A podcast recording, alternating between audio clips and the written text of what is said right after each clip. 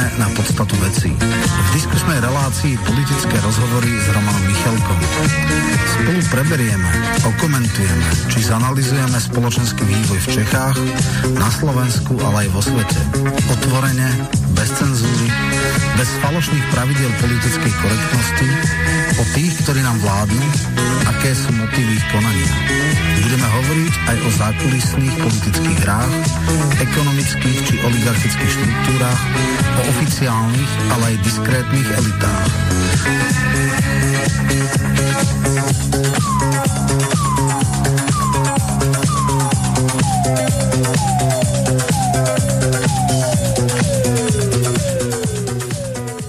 Vážené a milé poslucháčky a poslucháči, od mikrofónu vás zdraví Miroslav Hazucha v relácii politické rozhovory s Romanom Michelkom. Bohužiaľ, pôvodne avizovaná relácia politické rozhovory s Tomášom Tarabom dnes nebude, je presunutá z dôvodu programu v Národnej rade až na budúci týždeň z toho dôvodu, že Roman sa s Tomášom dohodli, že si vzájomne vymenia reláciu z toho dôvodu, že dnes je veľmi dôležité hlasovanie a predtým ešte rozpráva o národných parkoch, takže budú preberať tú Budajovú deformu, či ako by som to dobre nazval, ale viac vám o tom povie Roman, ktorého srdečne zdravím v tejto relácii. Ahoj Roman.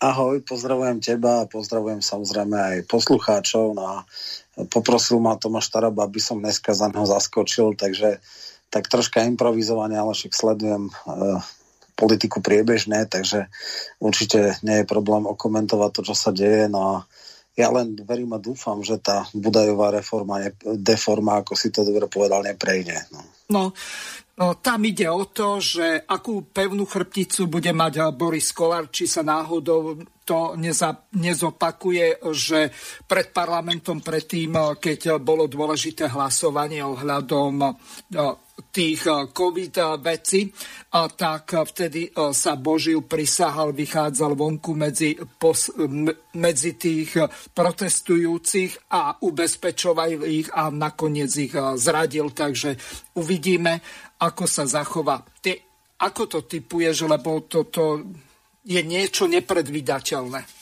No jasné, no tak tam otázka je, ako to zobchoduje, čo dostane za to. No tak e, Boris je v tomto jasný. E, najprv bol prísľub bytov, kde týchto ľudí demonstrujúcich e, obetoval a teraz sa uvidí. Však chodí no. teraz, e, chodí dole po Slovensku, tuším Rúžbachy či kde a teraz brojí proti súd, súdom, súdnej mape ale aj proti, proti tej zdravotnej reforme, tej stratifikácii, lebo to tiež akože prináša politické body a teraz podľa toho posledného prieskumu tak žiadna sláva tam podskočila no, akurát no. No, toho tak vypadol, presne tak. Akože mm. tých 6% si drží napriek tým kiksom. Ja niekedy žasnem, uh, že on je podľa mňa pre každého súdneho človeka absolútne nedôveryhodný a to všetko, čo robí, je čistý akože na efekt navyše nedá sa nikdy u neho očakávať, že čo slúbi aj splní. Takže aj tých 6% je pre mňa úkaz, ale však dobre. A Boh vie čo, možno, že ešte z tých naivných, ktorí mu veria, tak bez nich by to boli 4, no tak ťažko povedať, uvidíme. No. Každopádne nepomáha mu to, ale robí problémy v koalícii No uvidíme, ako, že on sám neodíde, ale čaká, že ho vyhodia. No tak uvidíme, či ho vyhodia. Odišiel minulý týždeň Krošlák, už by to ani len pad nebol, už by mala koalícia iba 74. A najmä ak teda by odišiel do Smerodina, kde vraj sleduje alebo smeruje. No ďalší je váš krajan Šimko z Rimavskej mm. soboty. Ten asi tiež nakoniec zakotví v Smerodina. To viac menej už bolo aj medializované, takže Takže miesto teraz, neviem, 17 bude mať 19 poslancov, asi v čoskoro. Uvidíme, no. Vyrovná sa Sulikovi, no ale už čo. Prejdeme na dnešnú aktuálnu tému. Fešanda v nových šatičkách tak je momentálne v Glasgowe, myslím našu Zuzanku, kde mala takú rušnú tlačovku, tak si ju vypočujeme a potom to komentuješ. Dnes bola otvorená konferencia COP26. Stretli sa tu zástupcovia vyše 170 krajín sveta. Stretli sme sa tu za jediným cieľom a to je zachrániť planetu pred klimatickou krízou. A čo nám ukazuje príroda, rôzne záplavy, tornáda, oteplovanie, je jasným signálom toho, že dochádza k poškodzovaniu životného prostredia a klímy v dôsledku ľudskej činnosti. Pokiaľ sa nezalarmujeme, tak dôsledky najmä na životoch našich potomkov a ďalších generácií budú už neodvratiteľné. O tom je COP26 v Glasgow. A okrem toho, že sa zúčastnila toho otváracieho ceremoniálu a predniesú viacerých lídrov, mala som tu viaceré bilaterálne rokovania. Napríklad rozlúčila som sa s Angelou Merkel a poďakovala som sa jej za jej politickú prácu. Hovorila som s Ursula von der Leyen, s premiérkou Islandu. Mala som rokovanie s princom Charlesom. A, takisto aj on vníma ochranu klímy ako jednu zo svojich absolútnych priorít. Hovorili sme o tom, aké kroky robí Veľká Británia a Slovensko v tomto ohľade. Zároveň o dôležitosti angažovania mladých ľudí, ale aj o angažovaní podnikateľského sektora, firiem podnikateľov, ktorí ochranu klímy môžu vnímať aj ako príležitosť pre svoje podnikanie.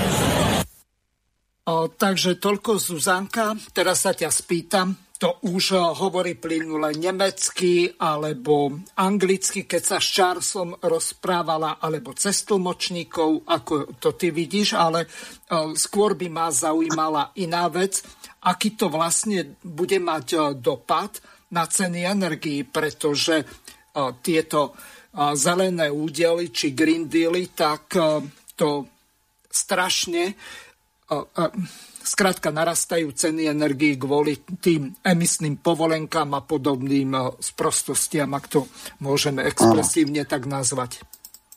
No aj Babiš teda chcel to najprv zablokovať e, na samite lídrov EÚ. Toto je samozrejme e, fórum, ktoré, ktoré diskutuje o, o týchto veciach. Tuším, som zaregistroval, že mala nejakú takú takú vetu, ktorá má byť leitmotivou jej vystúpenia, že politikom, teda ľuďom sa kráti čas a politikom dochádzajú výhovorky. O jej zelenom nastavení nie je pochyb, lebo však vieme aj, kto je jej partner súčasný, veľký šéf Greenpeace a veľký ek- ek- ja, ekologista. Súdruh Rizman. tak, tak, Rizman, ktorý však vieme, že hneď na začiatku začali tam aj separovať a, a teda ako celý, celý prezidentský úrad tam majú tie košiky e, na plasty, na papier, na neviem aké tieto a tuším aj, aj tie spalo, solárne články sú na, na strechách a podobne. Takže keby aj nebola, ona akože v podstate aj svoju kariéru aktivistky e, dala na tej skládke, čo bola akože ekologická téma. Takže toto je jej blízke, toto je vec, ktorou ona vždycky nejakým spôsobom e, sa aj prezentovala. Keby u nás bola strana zelených aspoň trošku relevantná, zrejme tam je, no ale keďže je absolútne okrajová, no tak to skúsila cez progresívcov. No ale poďme k tomu. Samozrejme, to, čo povie Čaputová v rámci tohto Glasgowského samitu je absolútne marginálne. Podstatná vec je, čo povedia lídry sveta. Viem, že Čína uh, tu stvrdo bola proti nejakým tvrdým limitom. Tuším, že Bolsonaro, alebo oni chcú až na rok 2050 dať takzvanú, alebo dokonca až 70. Uh, India, myslím, dala až na 70 tzv. uhlíkovú neutralitu.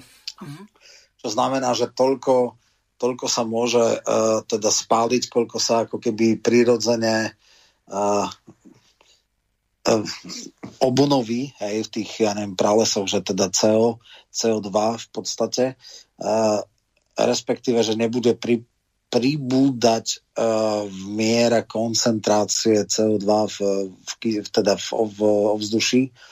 Samozrejme, tam sú tie ďalšie multiplikačné efekty typu metánu, roztapanie permafrostu, ktorý je ešte násobne skleníkovejší plyn.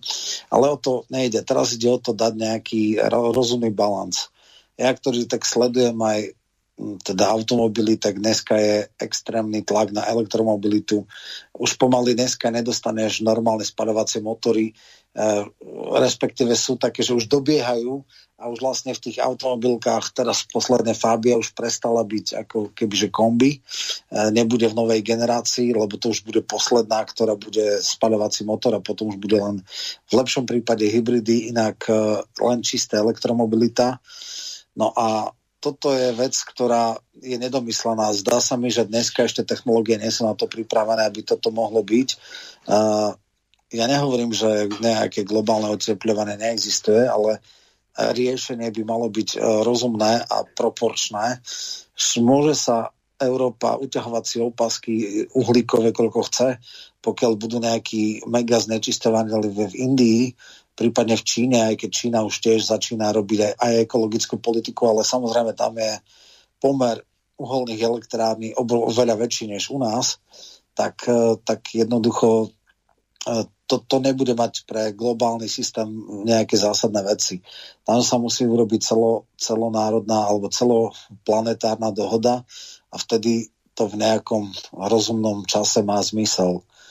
No a e, posledná vec, Nemecko je, to bude ešte možno samostatná téma, dneska pred obrovskou dilemou zelení e, robia problémy pri vstupe do vlády z SPD a z FDP, lebo majú problém s, s prevádzkovaním Nord Streamu. No a tam je ale iný problém. Oni už v minulom období, kedy tam boli zelení prvýkrát vo vláde, tak presadili odstavenie všetkých jadrových elektrární fosilné paliva alebo uholné elektrárne sú v absolútnom útlmu v Nemecku a vlastne jediná šanca, ako držať ekonomiku nad vodou je plyn. No a ešte keby prišli o plyn, tak jednoducho Nemecko absolútne skolabuje, dostane sa do blackoutu. Naozaj blackoutu, ne lockdownu, ale to už...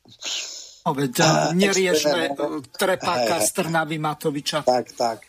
Čiže, čiže oni majú v tom problém. Ja si myslím, že racionálne riešenie Green Dealu by malo byť rehabilitácia atomovej energetiky, nehovoriac o tom, že sú už nové technológie tzv. množinových reaktorov, ktoré dokážu spracovať aj vyhorený odpad, e, ktorý dneska je odpad, ale on je v podstate ešte veľmi, by som povedal, využiteľné palivo, ktorý v podstate sa môže e, inou technológiou, ktorá je oveľa bezpečnejšie použiť. Takže tam je skôr ten problém, že sa relatívne málo atomových blokov stáva a tým pádom ten vývoj nejde, takže možno, že aj toto by mali byť nejaké racionálne tóny.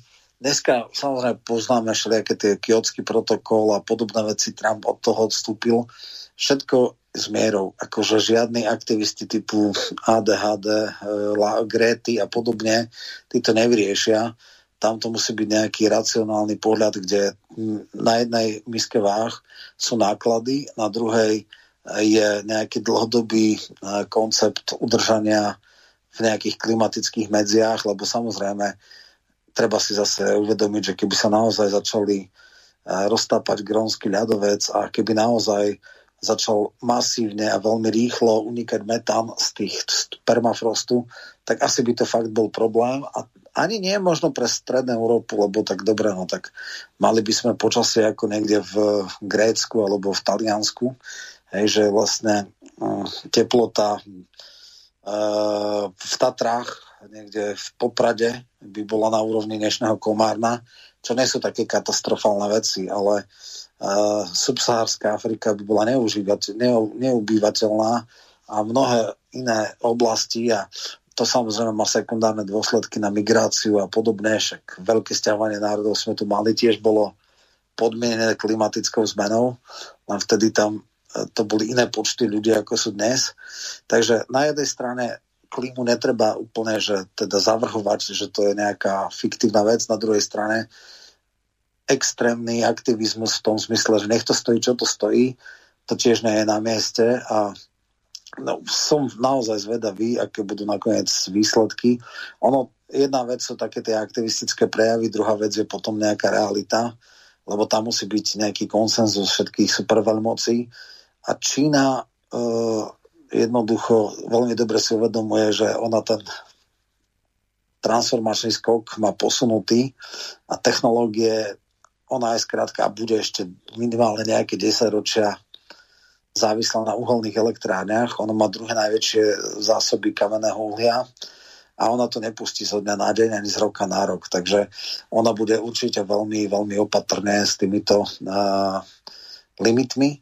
No a tak uvidíme. Asi to bude zase nejaký kompromis, asi sa zase nejakým spôsobom budú dobrovoľne zavezovať niektoré štáty, že príjmu nejaké záväzky. Ale ako vieme, stačí zmena vlády a jednoducho príde miesto nejakého Obamu Trump a jednoducho všetky dohody sú presne, on to vypovie a hotovo. Takže, takže uvidíme. No.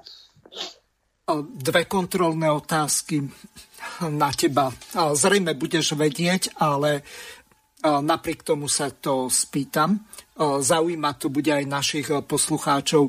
A vieš, aká je úroveň znečistenia CO2 zo strany Európy alebo minimálne Európskej únie v percentách oproti celému svetu? No tak uh, relatívne marginálne. Určite podľa mňa pod 10% to bude. No uh, trafil si uh, zhruba taká ako počet Maďarov na Slovensku asi 8,9%. Takže my keby sme to aj uh, zlikvidovali, tak s tým až tak veľa neurobíme. Čiže keby sme dosiahli už na budúci rok uhlíkovú neutralitu, tak na tom len hospodársky doplatíme a dohromady sa vo svete nezmení nič. Z toho článku, čo som prehral aj tú ukážku v úvode, tak tam bolo povedané, alebo napísané, lepšie povedané, toľko, že Čaputová vyzvala Čínu a Rusko, aby e, sa začali správať ekologicky. Kto je to vlastne tá Čaputová, len tak sa pýta. Ale to je smiešne, samozrejme. Akože mimochodom Rusko, on priemysel išiel dosť dolu, on je skôr výrobca, alebo teda tam sa ťažbia, ťažia energonosiče a Rusko na to práve, že dopláca, lebo však Sibír a tá severná časť je, je plná tundry a to je trvalo zamrznutá pôda, mm. tá sa teraz roztápa, tam sa im prepadajú celé mesta, kde tie základy sú také, že tie cesty sa tam prepadajú. Tak, takže no jasné, to oni to stávali na lade. A teraz druhá tá kontrolná otázka. E, počas e, druhej svetovej vojny tak v Grónsku pristáli americké lietadla, lebo skôr havarovali a e, tak, že neboli zničené a tí nadšenci tak investovali eh, milióny dolárov, aby tie lietadla spod ľadu zachránili. Typni si, v akej hĺbke boli. Uf, to ťažko povedať, ale od druhej svetovej vojny z eh, tých severných sírka tam zase nie je až tak eh, vlhké, oni sú suché, tam až tak veľa nesneží, ale ja neviem, no tak že mohlo byť pol metra, meter, akože neviem. Viac Zabudni, každý e, jeden rok približne jeden meter, v hĺbke 70 e, až 76 metrov boli. Čiže Ale oni, niečo neuveriteľné, pošlem ti link, ak to nájdem. No dobré, dobré. To, to ma dosť prekvapuje, lebo naopak teraz sa hovorí, že sa e, topí ľad a každý rok viac a viac a vlastne ten, akože príkrov, že pol metra, to, to je, no však dobré, ako môže, môže byť nejaká taká oblasť, kde, kde je to také nejaké atypické, že na zlom tomto, ale ale no uvidíme. No, no um, ďalšia ukážka Fešanda z Grasalkovičovho paláca, tak uh, zavolala si uh, nejakých expertov, uh, sociológov, ekonómov a tak ďalej a snažila sa od nich vypáčiť či zistiť, že aký to bude mať vlastne dopad tie všetky zmeny, ktoré sa momentálne dejú na tú chudobu, či už potravinovú, energetickú a tak ďalej. Čiže riešili zdražovanie, aké veľké bude. Televízia Markíza mala jednu takú celkom zaujímavú reportáž, tak si ju vypočujeme a budeme tam počuť aj našu Zuzanku. Pani Jana je na dôchodku 5. rok, s manželom musia obracať každý cent. Teší sa z toho, že táto jeseň je zatiaľ pomerne teplá. S plynom a elektrinou totiž musí šetriť, ako sa len dá. Pri vyučtovaní tak podľa mňa bude určite nejaký nedoplatok a neviem, že ako to budeme potom vedieť zaplatiť, po prípade nejaký sprátkový kalendár alebo niečo také, ale musíme sa veľmi obmedzovať. Zdražovanie najviac pocítia dôchodcovia, matky samoživiteľky a viacčlenné rodiny. Situácia je tak vážna, že sa ňou začala zaoberať aj prezidentka. Zuzana Čaputová sa pri okrúhlom stole stretla s ekonómami a sociológmi. Chcú hľadať riešenia pre tých, ktorí si zdražovanie všimnú najviac. Prezidentka navrhuje zvýšiť niektoré dávky. Konkrétne by mohlo ísť o zvyšovanie príspevku na bývanie. Uh, vieme, že príspevok na bývanie uh, poberajú ľudia, ktorí pobieha, po, poberajú dávky v núdzi. Uh, zvýšenie príspevku na bývanie by mohlo byť práve touto adresnou pomocou. Títo ľudia už teraz majú problémy s platením nájomného, so zabezpečením energie a podobne.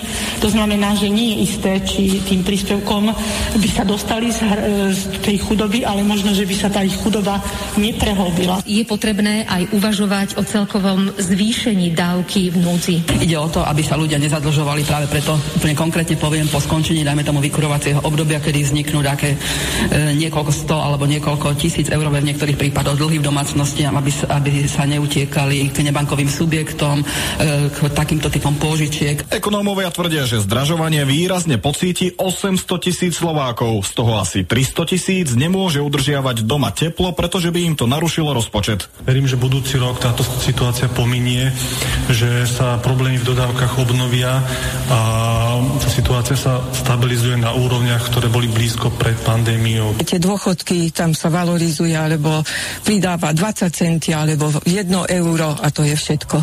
Takže neviem, ale keď sa, ne, keď sa nespamätajú kompetentní, tak asi títo dôchodcovia budeme na tom veľmi, veľmi zle.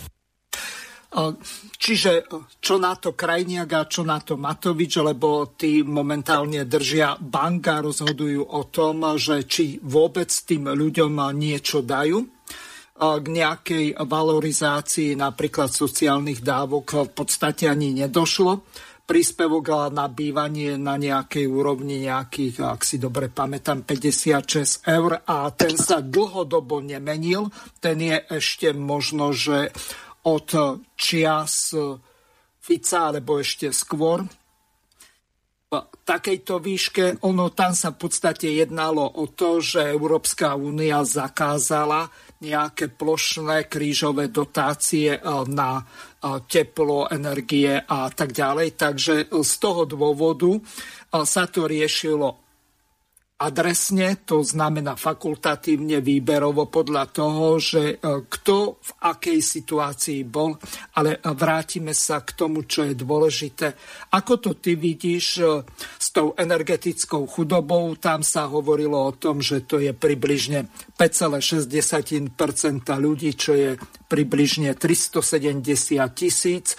Samozrejme, existuje okrem toho aj pracujúca chudoba, to sú ľudia, ktorí robia za minimálnu mzdu a najmä sú to matky samoživiteľky s viacerými deťmi, takže toto bude ten hlavný problém. No presne tak. Ja som z okolností bol v parlamente, keď práve Matovič tam mal takú ako improvizovanú tlačovku a s cynizmom sebe vlastným hovoril, že v žiadnom prípade nepôjde do zniženia DPH, ako to napríklad Babiš chce urobiť v Česku, ani dočasne, dokiaľ sú tieto extrémne vysoké ceny elektriny a energonosičov, lebo že politici sú zbabeli a potom by sa nikdy nenašiel uh, akože tá odvaha znova to zvýšiť a potom samozrejme začal hovoriť, že skrátka vyrovnaný rozpočet je absolútny fetíš.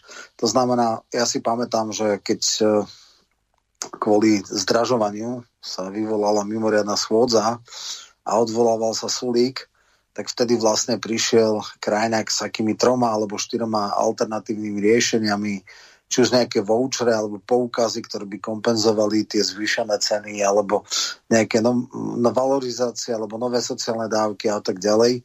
Všetko to bolo zmetené zo stola a zjavne bolo to také, že prvá informácia išla, ale potom už nejak nebojuje za to, už nerobia tlačovky, Boris Chodia rieši teraz nemocnica a súdy, ale nerieši, nerieši toto. Hej? A jedna tlačovka, krajňák a, a skončilo. Samozrejme, prezidentka nemá žiadne kompetencie presadiť nejaký zákon, povedala svoj názor, ktorý si môže a nemusí osvojiť e, koaličná väčšina. Ak si neosvojí, tak je to názor, ktorý je hlas, ktorý nejde do neba, alebo psí hlas, ktorý nejde do neba. Takže zdá sa, že aj takýmto spôsobom, samozrejme, že Matovič dosť ťažko nemusí, takže keď ona niečo povie, tak to naopak skôr pomôže tomu, aby to neprešlo. Pretože vieme, že on je extrémne pomstichtivý. Uh, inak povedané, čítal som na Facebooku aj také nejaké reči absolútne sociopatické, ale od Saskarov sa to dá čakať, že Ježiš Mária robia tu nejaký, nejaký brajgel kvôli nejakým 5, 7 alebo 10 eur mesačne za elektriku, čo sa teda zvýši. No a celkový mix to môže byť aj na kúrenie, aj na ďalšie, aj radové v desiatkách, možno 20, 30, možno 50 eur niektoré rodiny uh, mesačne sa im to zvýši. Roman, ale tu je ešte jedna veľmi dôležitá vec. Keď sledujeme, že ako idú ceny pohonných môd na pumpách a ako sa to dotkne napríklad e, dopravy e, tovaru, ktorý sa premietne do cien a no, samozrejme zvýšené ceny energií e, takisto do cien, tak to nebude tých sľubovaných 5,5%, o ktorých hovorila Zuzanka z Grasalkovičovho paláca. To môže byť kľudne 15, 20, 25% navýšenie. Veď keď si zoberieme napríklad ja chodievam nakupovať, tak viem, že okoľko zdraželo meso veď niektoré tie salámy išli o euro, o euro a pol hore a to boli ešte tie lacnejšie. Čiže tu vidíš 20 až 40 percentný náraz e, cien mesa a ďalších podobných výrobkov, napríklad syrov, tam tiež o euro a viac išli ceny. Čiže hovorím pri kilograme, aby bolo jasné. Takže toto je veľmi zásadný problém a ona to nejako veľmi zľahčuje. No, nie, to, čo si povedal, je presne tzv. multiplikačný efekt. To znamená, ako náhle stupnú ceny uh, jednej komodity, tak samozrejme na to je naviazaná aj distribúcia, to znamená aj tá doprava tých výrobkov ide a všetky ostatné režijné náklady a tak ďalej. Máme za 15 rokov najvyššiu mieru inflácie, okolo 5%, alebo 3,8 bolo, ale to bolo medziročne a ona zrýchľuje Čiže to je akože neslychané, je to všade v celej Európe. A to som chcel povedať, že a počúvajúc e, či už reči, zatiaľ neoficiálne, alebo na Facebooku a podobne, od Saskarov, že pre Boha, čo tu nakecajú, no bože, niekomu sa zvýši, zvýšia mesačné náklady o 30 alebo 50 eur. No pre nich je to nič, keď má niekto 5000 eur, tak 30 eur naozaj nie je pre neho problém. Ale oni si neuvedomujú, že sú ľudia, ktorí sú úplne že na hrane a pre nich je 30 eur veľmi veľký problém. Toto akože nulová sociálna empatia, že sú skrátka ľudia, ktorí to majú presne vyrátané a žijú z ruky do úst od výplaty k výplate alebo od dávky k dávke a náraz, akože náhly nárast takejto sumy je vážny problém.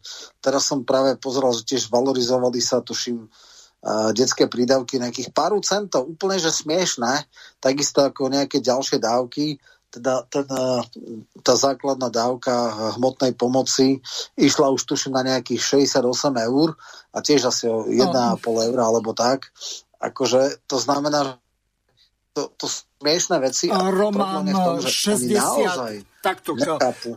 61, 61 60 bola za Fica, za Peleho stúpla. Naposledy bola 64 60. No, mne sa zdá, že teraz som niečo počul, teraz, 68 alebo 66, 80. Tak Roman, vrátanie príspevku na bývanie je to 123 eur, asi 30 centov, takže mm-hmm. je to strašne málo. No, to je mi jasné. 126, 30, tak aby som bol presnejší. No, Dobre. No. Ideme... Takže áno, tí ľudia, tí ľudia to nechápu. Jednoducho nechápu, je to sociopatia najhrubšie zrna. E, rezume. Nebudú kompenzačné e, príspevky žiadne, nebude znížená, dočasne znížená DPH na energie, nebudú vouchere, ktoré by kompenzovali, pamätáme si možno tých 10 eur, čo každý dostal poštou, keď troška populisti, alebo dosť populistický Fico na konci volebného obdobia e, rozdal každému, teraz to v 16. roku, akože preplatky alebo také niečo, e, tak nič také nebude a ani ciena nebude. Jednoducho nechajú ľudí, aby dr- e, rili držkou v, v zemi. Mm-hmm. No, dohodli sme sa, že, že sa nebudeme venovať eh, jednej téme, to sú eh, polovníci na polovníckej chate, to znamená hm, eh, tí odpočúvaní smeráci a právnici, tomu sa budete venovať v trikolore.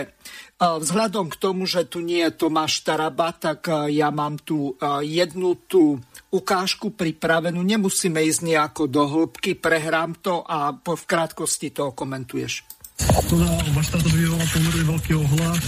Prečo ste niečo také zverejnili? No, ja som zverejnil, že, že dcera pani prezidentky je veľmi nádejná modelka. Ja som nič nezverejnil. To je to, čo zverejňujú od včera, alebo aj dnes, myslím, všetky médiá. Ja... Ako ste toto vymysleli? No tak, jak je to napísané, že je veľmi nádejná modelka, ako píšete úplne všetci. A podľa mňa, podľa mňa keď si z tohoto, uh, jak by som to povedal, uh, uvedomia ľudia, teda novinári, že čo z toho urobili a čo tam reálne je, no tak myslím si, že to nevypovedá veľa o, o úrovni žurnalistiky. Bežne akože komentujete modné prehliadky a, a, a Boli, keď si bežne komentujú, ja neviem, úspechy športovcov, a čo vás, teda, čo vás teda viedlo k tomu, aby ste zverejnili túto fotografiu? No, lebo je verejná. A všade som ju videl. Čo vás konkrétne na nej zaujalo? No to, po, áno, považujem voči svojej osobe šikanu zo strany policie. Ja som ne... mali nejakú korigovať diskusiu, aspoň komentárov, keď už niečo takéto zverejníte. Ja, ja nikdy komentár ne, akože ne, neriešim, ja to ani nečítam. Že mali, keď sa policie bere ako šikanu. Ale to nech policia si rieši tí, ktorí sa vyjadrujú. Ja som sa vyjadril, že to je veľmi nádejná. Keby niekto na moje dieťa povedal, že je veľmi nádejný športovec, čo je, tak ja nepoviem, že to považujem za šikanu. Čiže vy ste to nemysleli ironicky, ako sa mnohým zdá? No, absolútne vylúčujem na to, že sa to niekomu zdá, no tak nech sa zamyslí na to. A keď zrazu poslanie sa začne zverejňovať e, fotografie 17-ročnej dievčate? Poprvé, ja vôbec neviem, koľko má rokov, lebo ja som vnímal tie fotografie, že sú tam všade e, mainstreame, keď to tak povieme, a na všetkých portáloch. Vám to príde korektné, to, čo ste urobili? Že som napísal, že, bude, že, že je to, čo hovoria profesionáli, veľmi nádená modelka? Nie, je tu iný rozmer. Prezidentka, jej mama sa ohradila a odmietla uh, toto tvrdenie. Nechcete sa jej ospravedlniť ako matke? Ale za čo sa, má, mám sa ospravedlniť za za to, že som napísal, že jej dcera, tak ako to píšu, teraz nechcem menovať, ale by som, no, keď to budete si dávať, a ako to píšu všetky médiá, že je veľmi talentovaná, že vie dobre chodiť, že to je napísané dnes vo všetkých médiách, tak ja sa mám za čo ospravedlniť, keď som citoval vlastne to, čo je úplne všade. Čiže ide o to, že sa je to dotklo ako matky. Ide len čisto o také ľudské stanovisko, že prezidentky tejto krajiny ako matky sa dotklo to, čo ste napísali. Preto len vaša reakcia. vnímajú ironicky nech sa nad seba potom zamyslí. Nechcete Prečo to, vníma? Ke, uh, keď niekto napíše na môjho syna, že je veľmi talentovaný športovec a minulý víkend dal 13 gólov, tak uh, ja v tom nevidím šikanu a nebudem rozprávať, že viete čo, ospravedlňte sa my. Tak, no, tak ona má problém, nerozumiem úplne, že s čím ona má problém, keď som napísal to, čo je úplne vo všetkých médiách, že jej dcera je nádejná Uh, vy si neočakávajú teda veľmi negatívnych reakcií a aj nenávisti z, od vašich komentujúcich, vašich followerov. Ja si myslím, že to vypovedá strašne veľa o tom, že jak ľudia už vnímajú rozdielne realitu, že čo sa napíše, však tam je napísaná jedna veta, norme, že jedna veta a potom úplne umerý príbeh, ktorý si niekto vymyslel a ktorý ja považujem za šikanu voči svojho osobe. Prečo vy keď ste videli tú nenávisť v komentároch? Ja komentáre nečítam. Čiže vy ste necelili zámerne, aby ľudí ste vyvolali túto emóciu? Ja som e, skonštatoval to, čo je úplne že všade, to podľa mňa to nie je ani nová informácia, veď keď si dnes otvoríte akékoľvek médium, tak tam nájdete, by som povedal, oldy na to, že ako to dievča je talentované, je prajem úplne, že najlepšiu kariéru, keď je to oblasť, ktorej ona chce proste pôsobiť. A ja vôbec nehodnotím nič, ja som len skonštatoval toto. A druhá vec, že viete, ja e, som to zastanca, by som povedal, toho, aby sa e, nemazali a podobne e, komentáre ani voči mňa, nikomu tak ako teraz ma navádzate, aby som e, do toho Viete, prečo, sme, prečo to ľudia tak pochopili? Vy predkladáte aj návrhy, ktoré sú smerované voči transrodovým ľuďom, LGBTI ľuďom a tá fotka, to je to umelecký make-up, ten mal znázorňovať, alebo teda trošku sa ponášal, uh, mal také maskulinejšie čerty, preto si to hneď spojili. Čiže ruku na srdce, ne, nepredhazovali ste to aj s tým, že to môže vyvolať voľnú negatívnu reakciu vašho publika. To, táto súvislosť ma absolútne nenapadla. Čiže nebolo to také prvoplánové, aby ste vyvolali negatívne reakcie? Absolútne nie, ja to, ja to sledujem už eh, dlhodobo, že proste ju profilujú ako veľmi nádejnú budúcu modelku a je pre mňa úplne všetko najlepšie. Ste si to všimli poprvýkrát? A však to už celé dni sa o tom píše, že, že proste chce ísť to, cez toto kariérov a teraz vyšlo na verejnosť, že proste ju, myslím, neviem včera, alebo keď to bolo, tak asi keď je to všade v médiách, tak všade píšu, že proste to, to dievča je veľký talent a ja som proste napísal, že to je budúca... Ale pod vašou fotografiou píšu, že má dolu zvonec, gule jej našili na zadok. Je to podľa vás v poriadku? Nechcete si prečítať tie komentáre? Ak sa ľudia takto vyjadrujú, tak nech to rieši, kto to má riešiť. Je to váš profil na Facebooku, vy to môžete korigovať, môžete dokonca stiahnuť Facebookový status, pod ktorým je voľná reakcia na 17-ročné dievča. Môžem to ak, ak to teda je, je toto problém, že mám teda robiť cenzúru, tak, tak môžem stiahnuť môžem stiahnuť, ale ja som není zodpovedný za to, kto čo píše. Veď to riešte, ja, môj, moje názory tu nie sú. Čiže by ste boli na tej druhej strane a váš, nazvem to politický nepriateľ by urobil niečo podobné, ako by ste reagovali? Keby nazval môjho syna, že je super talentovaný športovec a veľká nádej, tak mu, mu poďakujem určite ten status, že to považujem za, za šikanu. A teraz niekoľko dôležitých otázok na teba. Ja som Tomášovi napísal, že potom, ako mu prvýkrát vybehli preferencie na 1% v predchádzajúcom prieskume, v tomto zaznie nič, tak som mu napísal, že či nezajde Čaputovej zaniesť nejaké kvety, lebo mu urobila takú reklamu pre politickú stranu a jeho osobu, že e, to by ho stálo 100 tisíce, keby e, chcel niečo takéto urobiť. Takže, e, Roman, ako to ty vlastne vidíš, že čo sa tam vlastne stalo, pretože ja som si to pozrel, videl som to, aj tú fotografiu tej pani Čaputovej céry, No, e, nemienim to komentovať, e, lebo to by sa možno, že e, blížilo k tým komentárom tých fanúškov Tarabových pod Facebookom, či kde to zverejnil, ale dôležité jasné. je to, čo povieš ty. No, jasné. Takže uh, prvá základná vec ten status, ktorý dal a ten text bol absolútne neutrálny. Ak by vyšiel v TASR, tak žiaden problém nikto s tým nikdy nerieši. Na druhej strane, samozrejme, on si musel byť vedomý, že 97% jeho sledovateľov, ktorých je už tuším 42 alebo 43 tisíc, tak uh, dosť nemusia Čaputovú a dalo sa očakávať, že tam nebudú práve lichotivé uh, veci. Ale v poriadku, aj provokácia je súčasťou v podstate politiky alebo politickej komunikácie. A to, čo sa e, rozpútalo, bolo absolútne neslychané. Absolútne neslychané bolo to, že dokonca policia to začala preverovať, tak to už fakt akože nemá žiadnu túto. Mimochodom, touto extrémne hysterickou reakciou mu neskutočne pomohli, lebo tak ho nezviditeľnil nikto. Dobre si povedal, že OK. Mne troška uh, vadila potom taká tá defenzívna, defenzívny spôsob, kedy tam hovoril, že on to myslel len dobre a neviem čo a že by gratulovať. Ne, on mohol povedať, že jednoducho dal som uh, nejaký status, akože ľudia uh, možno, že dali nejaké, nejaké reakcie na to v pohode a uh, ak už teda sa vyvolala takáto hystéria, tak potom by sa možno, že bolo dobré otvoriť e, tému, uh, akým spôsobom, alebo čo je, čo je kyberšikana, čo nie je kyberšikana, prečo to máme extrémne preferovaný uh, a do neba vynášaný, uh, vynášanú web stránku Zomri, ktorá čas, čas, častokrát ide ťažko, ale ťažko za všetkými hranicami, ktorá je úplne, že veľmi málo kedy vtipná, ale väčšinou nekonečne trapná, kde sú niektorí ľudia, ktorí sú pravidelne obeťami tejto akože irónie alebo sarkazmu.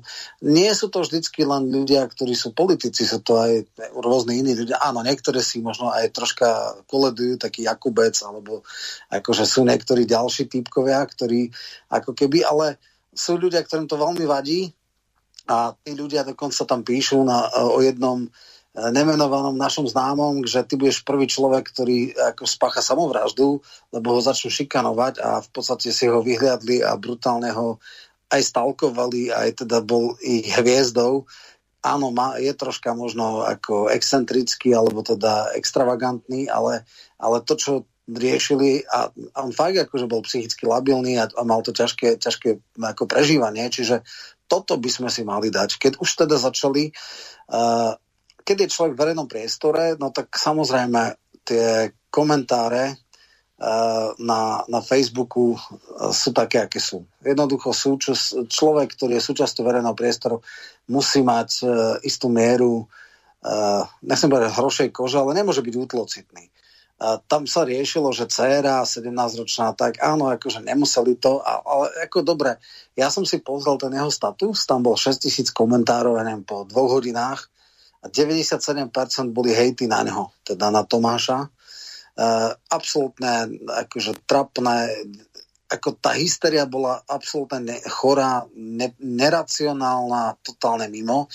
Uh, takže byť na Tarabovom mieste, tak neriešim to, že som to myslel dobromyselne. Myslel som, že sa otvorila téma uh, extrémne, uh, by som povedal, precitlivosti jednej strany, a extrémneho morálneho relativizmu a vyzdvihovania nejakých profesionálnych hejterov, ktorí si urobili živnosť z toho, že ponižujú, urážajú, uh, dehonestujú uh, ľudí a to ako patrí k dobrému mravu.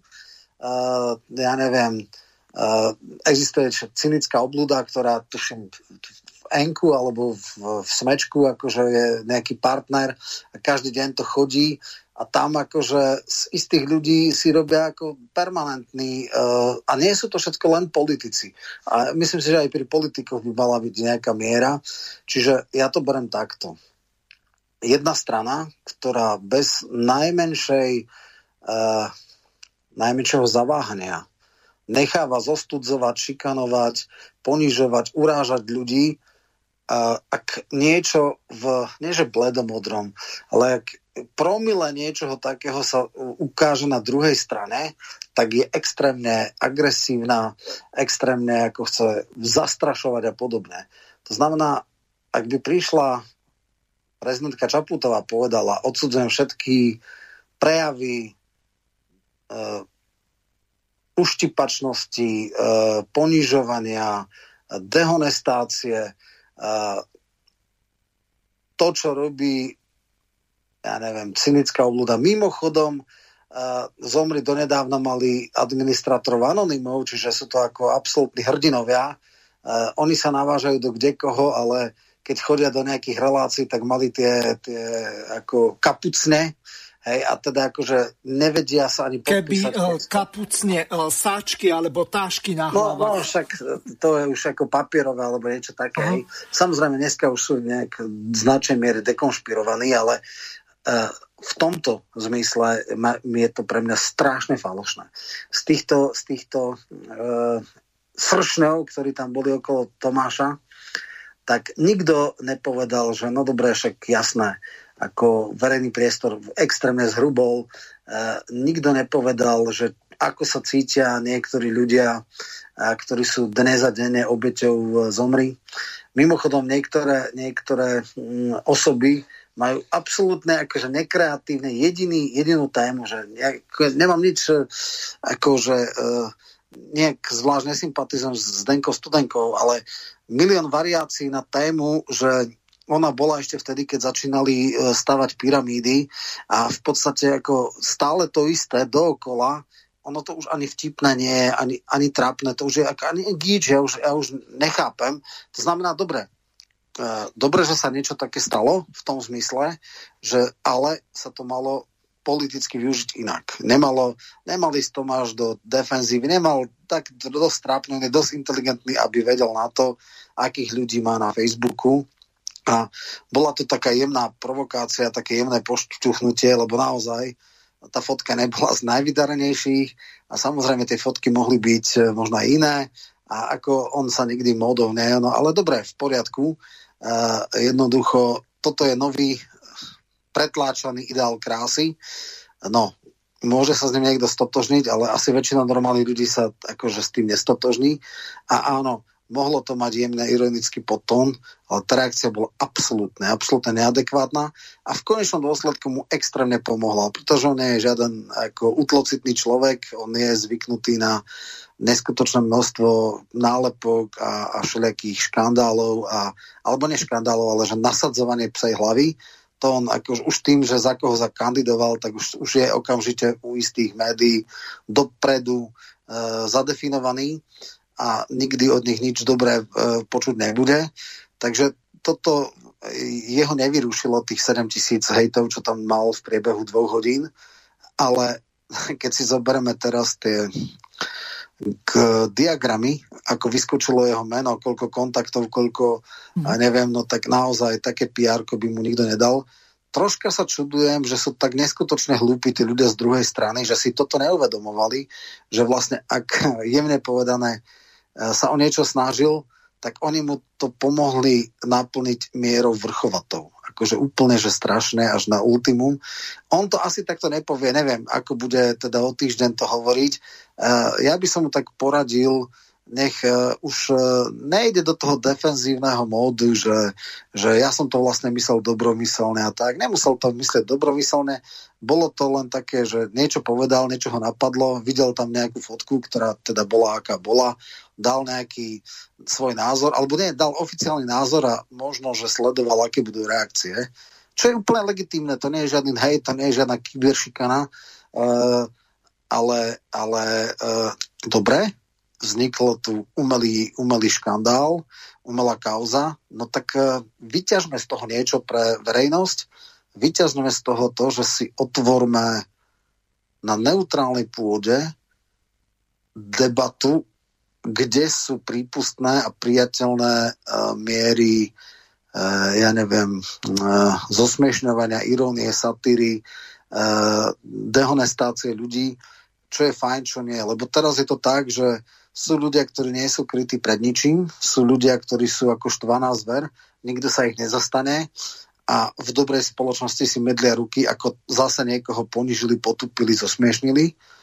A keď niekto sa len letmo povie niek- dotkne niekoho z druhej strany, tak to je prerazenie politického dna, to je koniec, to je, ja neviem, koniec sveta. Eh, aj toto by možno stalo za to nejakým spôsobom nastoliť ako politickú tému. Vieš, čo ma prekvapilo? Ja som sledoval, ako písali o tejto kauze v Českej republike. Tam sa účesom alebo make-upom vôbec nikto nezaoperal.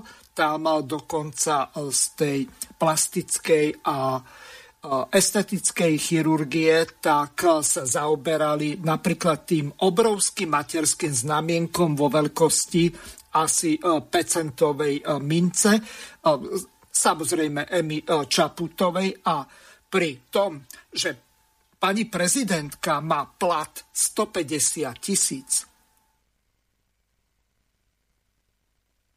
tak je to niečo neuveriteľné, myslím ako ročný podľa posledného daňového priznania, tak e, riešili to, že prečo si ona nedala odstrániť, respektíve tej cére, keď ešte nie je plnoletá. Lenže ak niekto má 17 e, alebo 18 rokov, medzi tým až tak veľký rozdiel nie je. Možno, že z hľadiska ochrany e, práce mladistvých by to mohol byť problém, lenže prípade pani prezidentkynej cery, tak asi e, nikto do toho tu nebude rýpať ani z Medzinárodnej organizácie práce a tak ďalej, že e, mladistí pracujú a tak ďalej. Ako to ty vlastne vidíš? E, na jednej strane to znamienko, skutočne vôbec sa tam neriešili jej vlasy, jej make-up, jej oblečenie, mm. že urobili s nej chlapca skoro. No.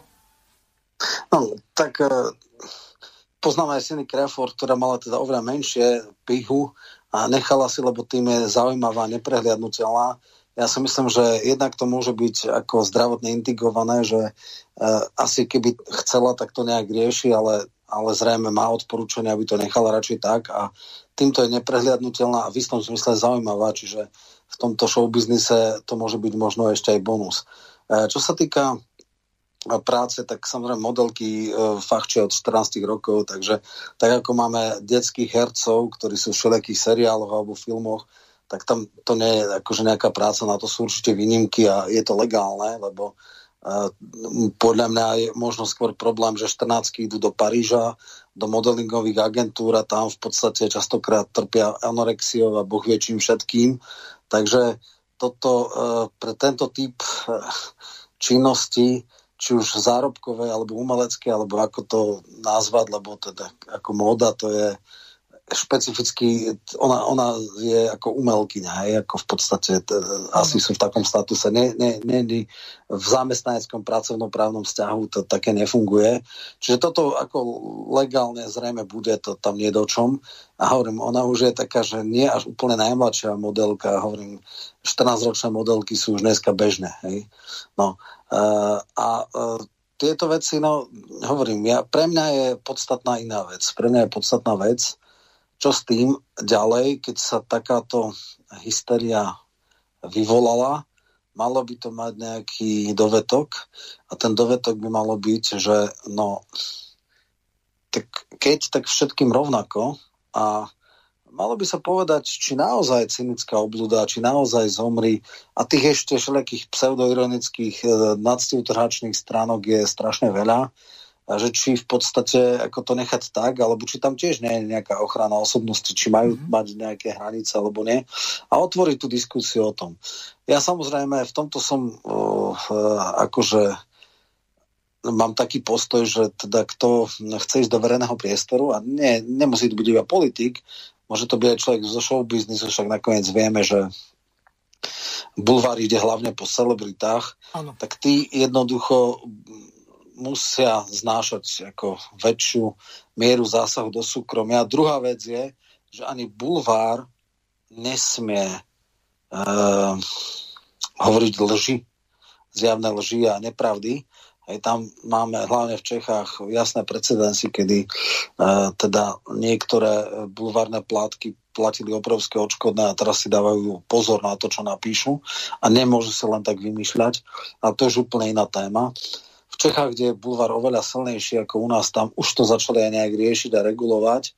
U nás, u nás e, je otázka, že toto dať, zadefinovať si hranice, čo je ešte prípustné spoločensky a čo už je nepripustné. E, posunieme sa trošku ďalej. E, ďalším kontroverzným zákonom alebo návrhom zákona okrem nejakých eh, budajových národných parkov a zväčšovanie rozlohy zo 7 na 10% tak je opäť eh, hranie maďarskou kartou a dvojité občianstvo. Eh, bola jedna celkom zaujímavá relácia, v ktorej hostiami boli Bela Bugár a Peter Weiss, tak si s nej vypočujeme aspoň nejakú časť krátku potom to komentuješ a posunieme sa ďalej. E, najväčší počet e, je práve takých, ktorí majú Žili buď teda české, alebo nemecké, alebo iné občianstvo ako maďarské.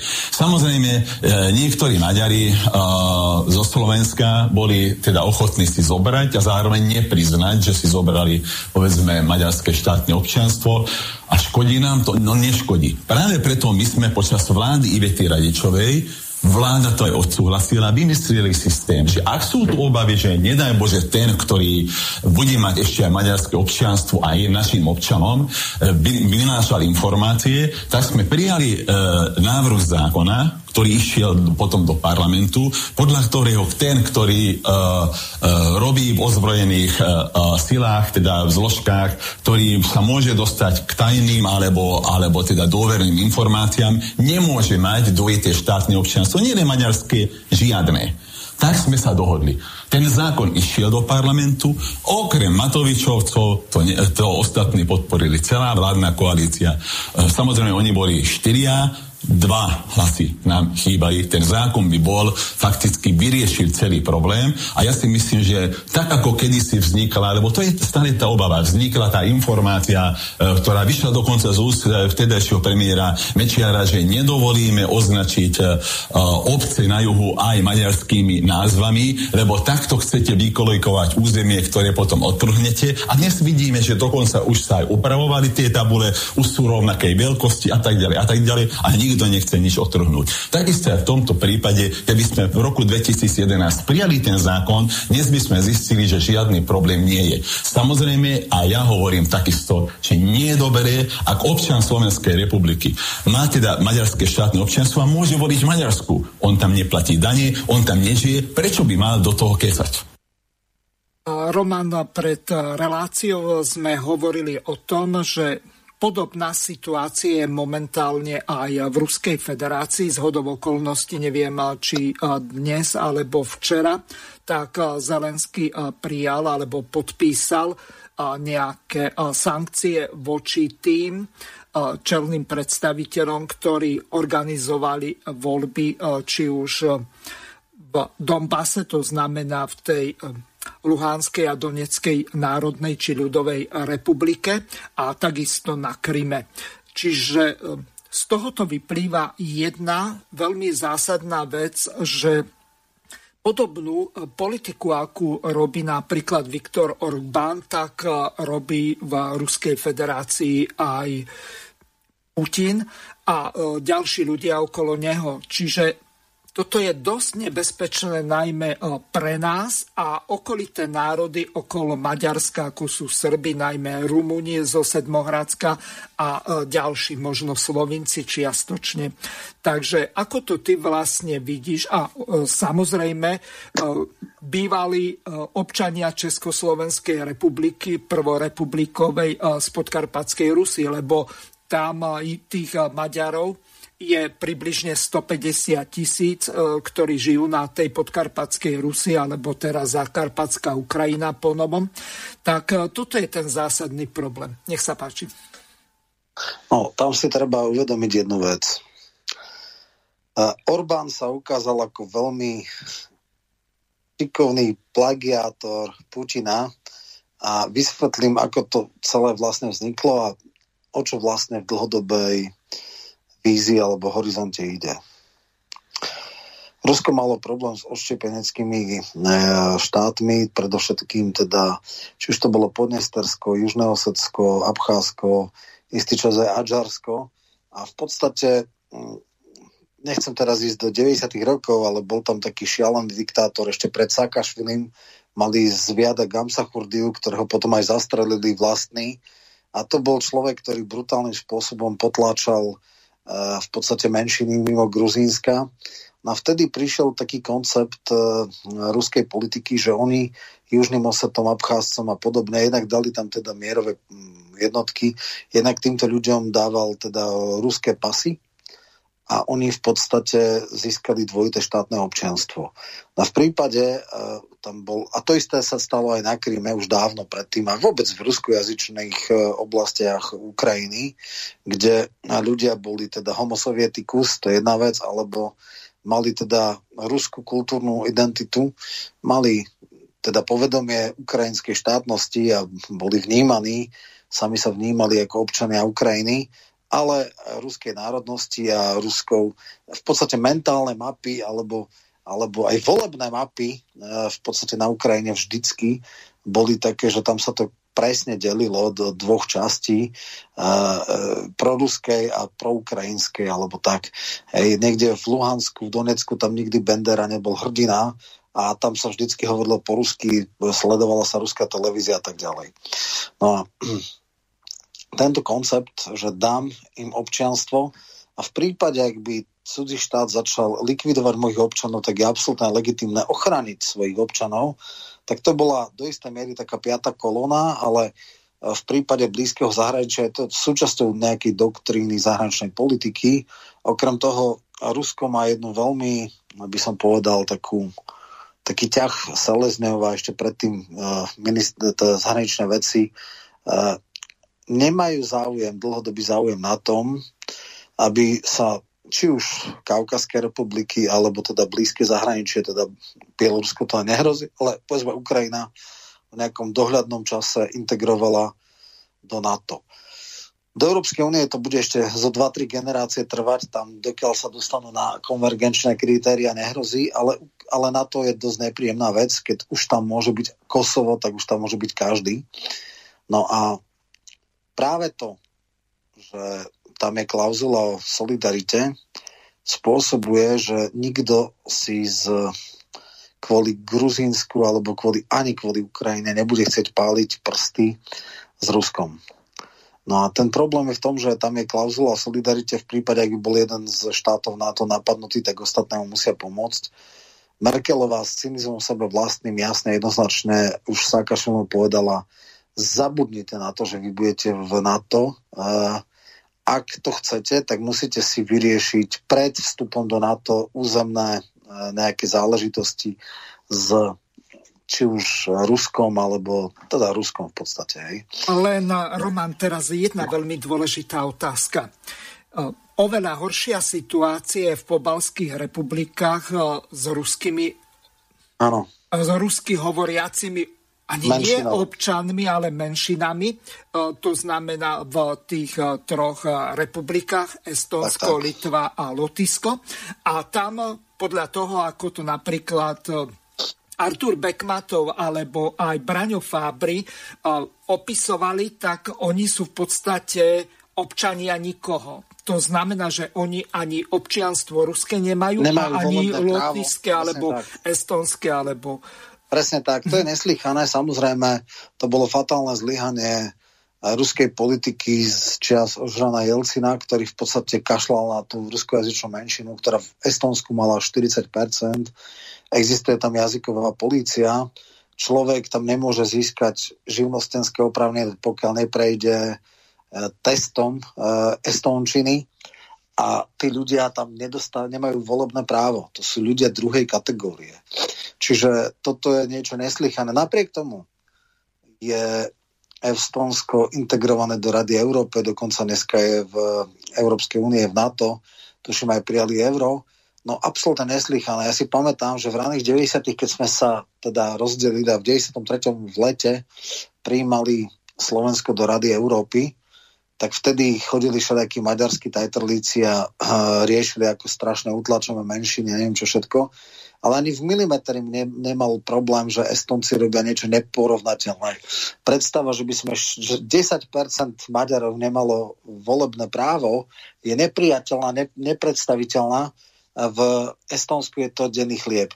Ale dobre, to už e, v podstate všetko vzniklo pred príchodom Putina v čase úplného rozvratu a rozvalu Ruska. A samozrejme dneska sú pobalské republiky integrované do NATO a je tam teda klauzula e, o solidarite a sú tam dokonca medzinárodné e, vojenské cvičenia NATO a Rusko nejakým spôsobom obetovalo, že nebude kvôli týmto ľuďom vyvolávať nejaké veci sem tam. E, je tam nejaký problém s elektrickou sieťou a podobne a tie vzťahy sú napäté. Občas je tam demonstrácia sily, že či už jedna alebo druhá strana robí nejaké vojenské cvičenia pri hraniciach, ale toto už je pase. Ale keď prišiel Putin, tak vravil, nikdy už nedopustí to, čo sa stalo e, Rusom v pobalských republikách, či už na Kaukaze, či už v Podnestersku, mm. alebo hoci kde na svete. Jednoducho doba absolútneho ignorácie e, svojich občanov alebo s, ako vlastne Rusov, ktorí žijú v exkláve alebo v enklávach, už skončila. A jednoducho toto už e, v čase putinizmu ne, nebolo možné, a, ale to veľmi dobre inšpirovalo v podstate Orbána. Orbán urobil to isté, čo robil Putin.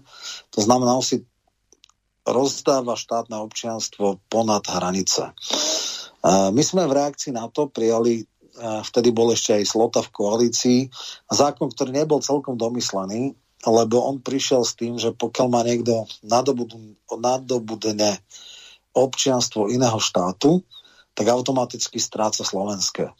Dodnes máme veľa nejakých otáznikov, či Bereni nemá alebo má štátne občianstvo. Problém je v tom, že sa to ťažko kontroluje, lebo my nevieme celkom dokázať niekomu, kto verejne to neprizná, či je štátne občianstvo toho alebo onoho.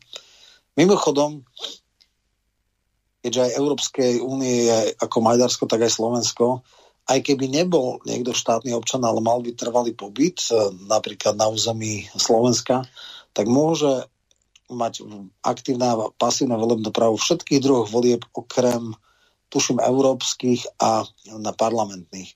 Ako občan Maďarska, ak žije niekde v Šamoríne, ale má tam trvalý pobyt, môže kandidovať do zastupiteľstva, môže kandidovať na primátora, môže kandidovať v župných voľbách, môže byť dokonca župan. Áno, máme takúto absurditu, že cudzí štátny príslušník môže byť županom napríklad. Nemôže byť poslancom Národnej rady, ak je všeobecne známe. A neviem, či dokonca aj v Európskej únie, tam možno aj tiež môže ísť do Európskeho parlamentu, ak je člen EÚ, ale, ale to znamená, že takmer všetky občanské práva s výnimkou práva voliť do Národného parlamentu nemá, aj keby nemal občanstvo Slovenskej republiky. Stačí mu na to trvalý pobyt. No ale vráťme sa e, k tomuto. Predstava Orbána bola asi taká, že samozrejme väčšina zahraničných e, Maďarov bola podporovateľmi Fides a on si rátal s tým, že získa nejaké hlasy, keď budú títo ľudia zo Slovenska Nie, nejaké, tam sa o viac ako milión hlasov jednalo, no, ktoré mohli tak, rozhodnúť to... voľby. Presne tak, samozrejme nehovorí sa iba o Slovensku, hovorí sa o, o Rumunsku, tam je veľmi silná tá menšina, ale samozrejme čiastočne aj Ukrajina, Ukrajina tam je mimo tohto jedinej, mimochodom, jediný, kde si nedovolil uh, hrať túto kartu, bolo Rakúsko a to preto, lebo ten zákon bol prijatý ešte pred vstupom do Európskej únie, pred rokom 2004 a vtedy sa bali, že by vlastne Rakúsko mohlo zablokovať týchto. Takže tí ľudia, čo sú v Burgenlande a pri Nezderskom jazere, pre nich to neplatí. No my sme to riešili tak, že buď alebo. Potom samozrejme boli veľké diskusie. To by bolo asi najracionálnejšie rozhodnutie, že môže byť výnimočné dvojité občianstvo, lebo aby bolo jasné. Strašne na tom doplatili nejakí Slováci, ktorí žijú v Austrálii, v no, Kanade, aj v Českej štátoch, republike. Alebo v Českej, presne tak.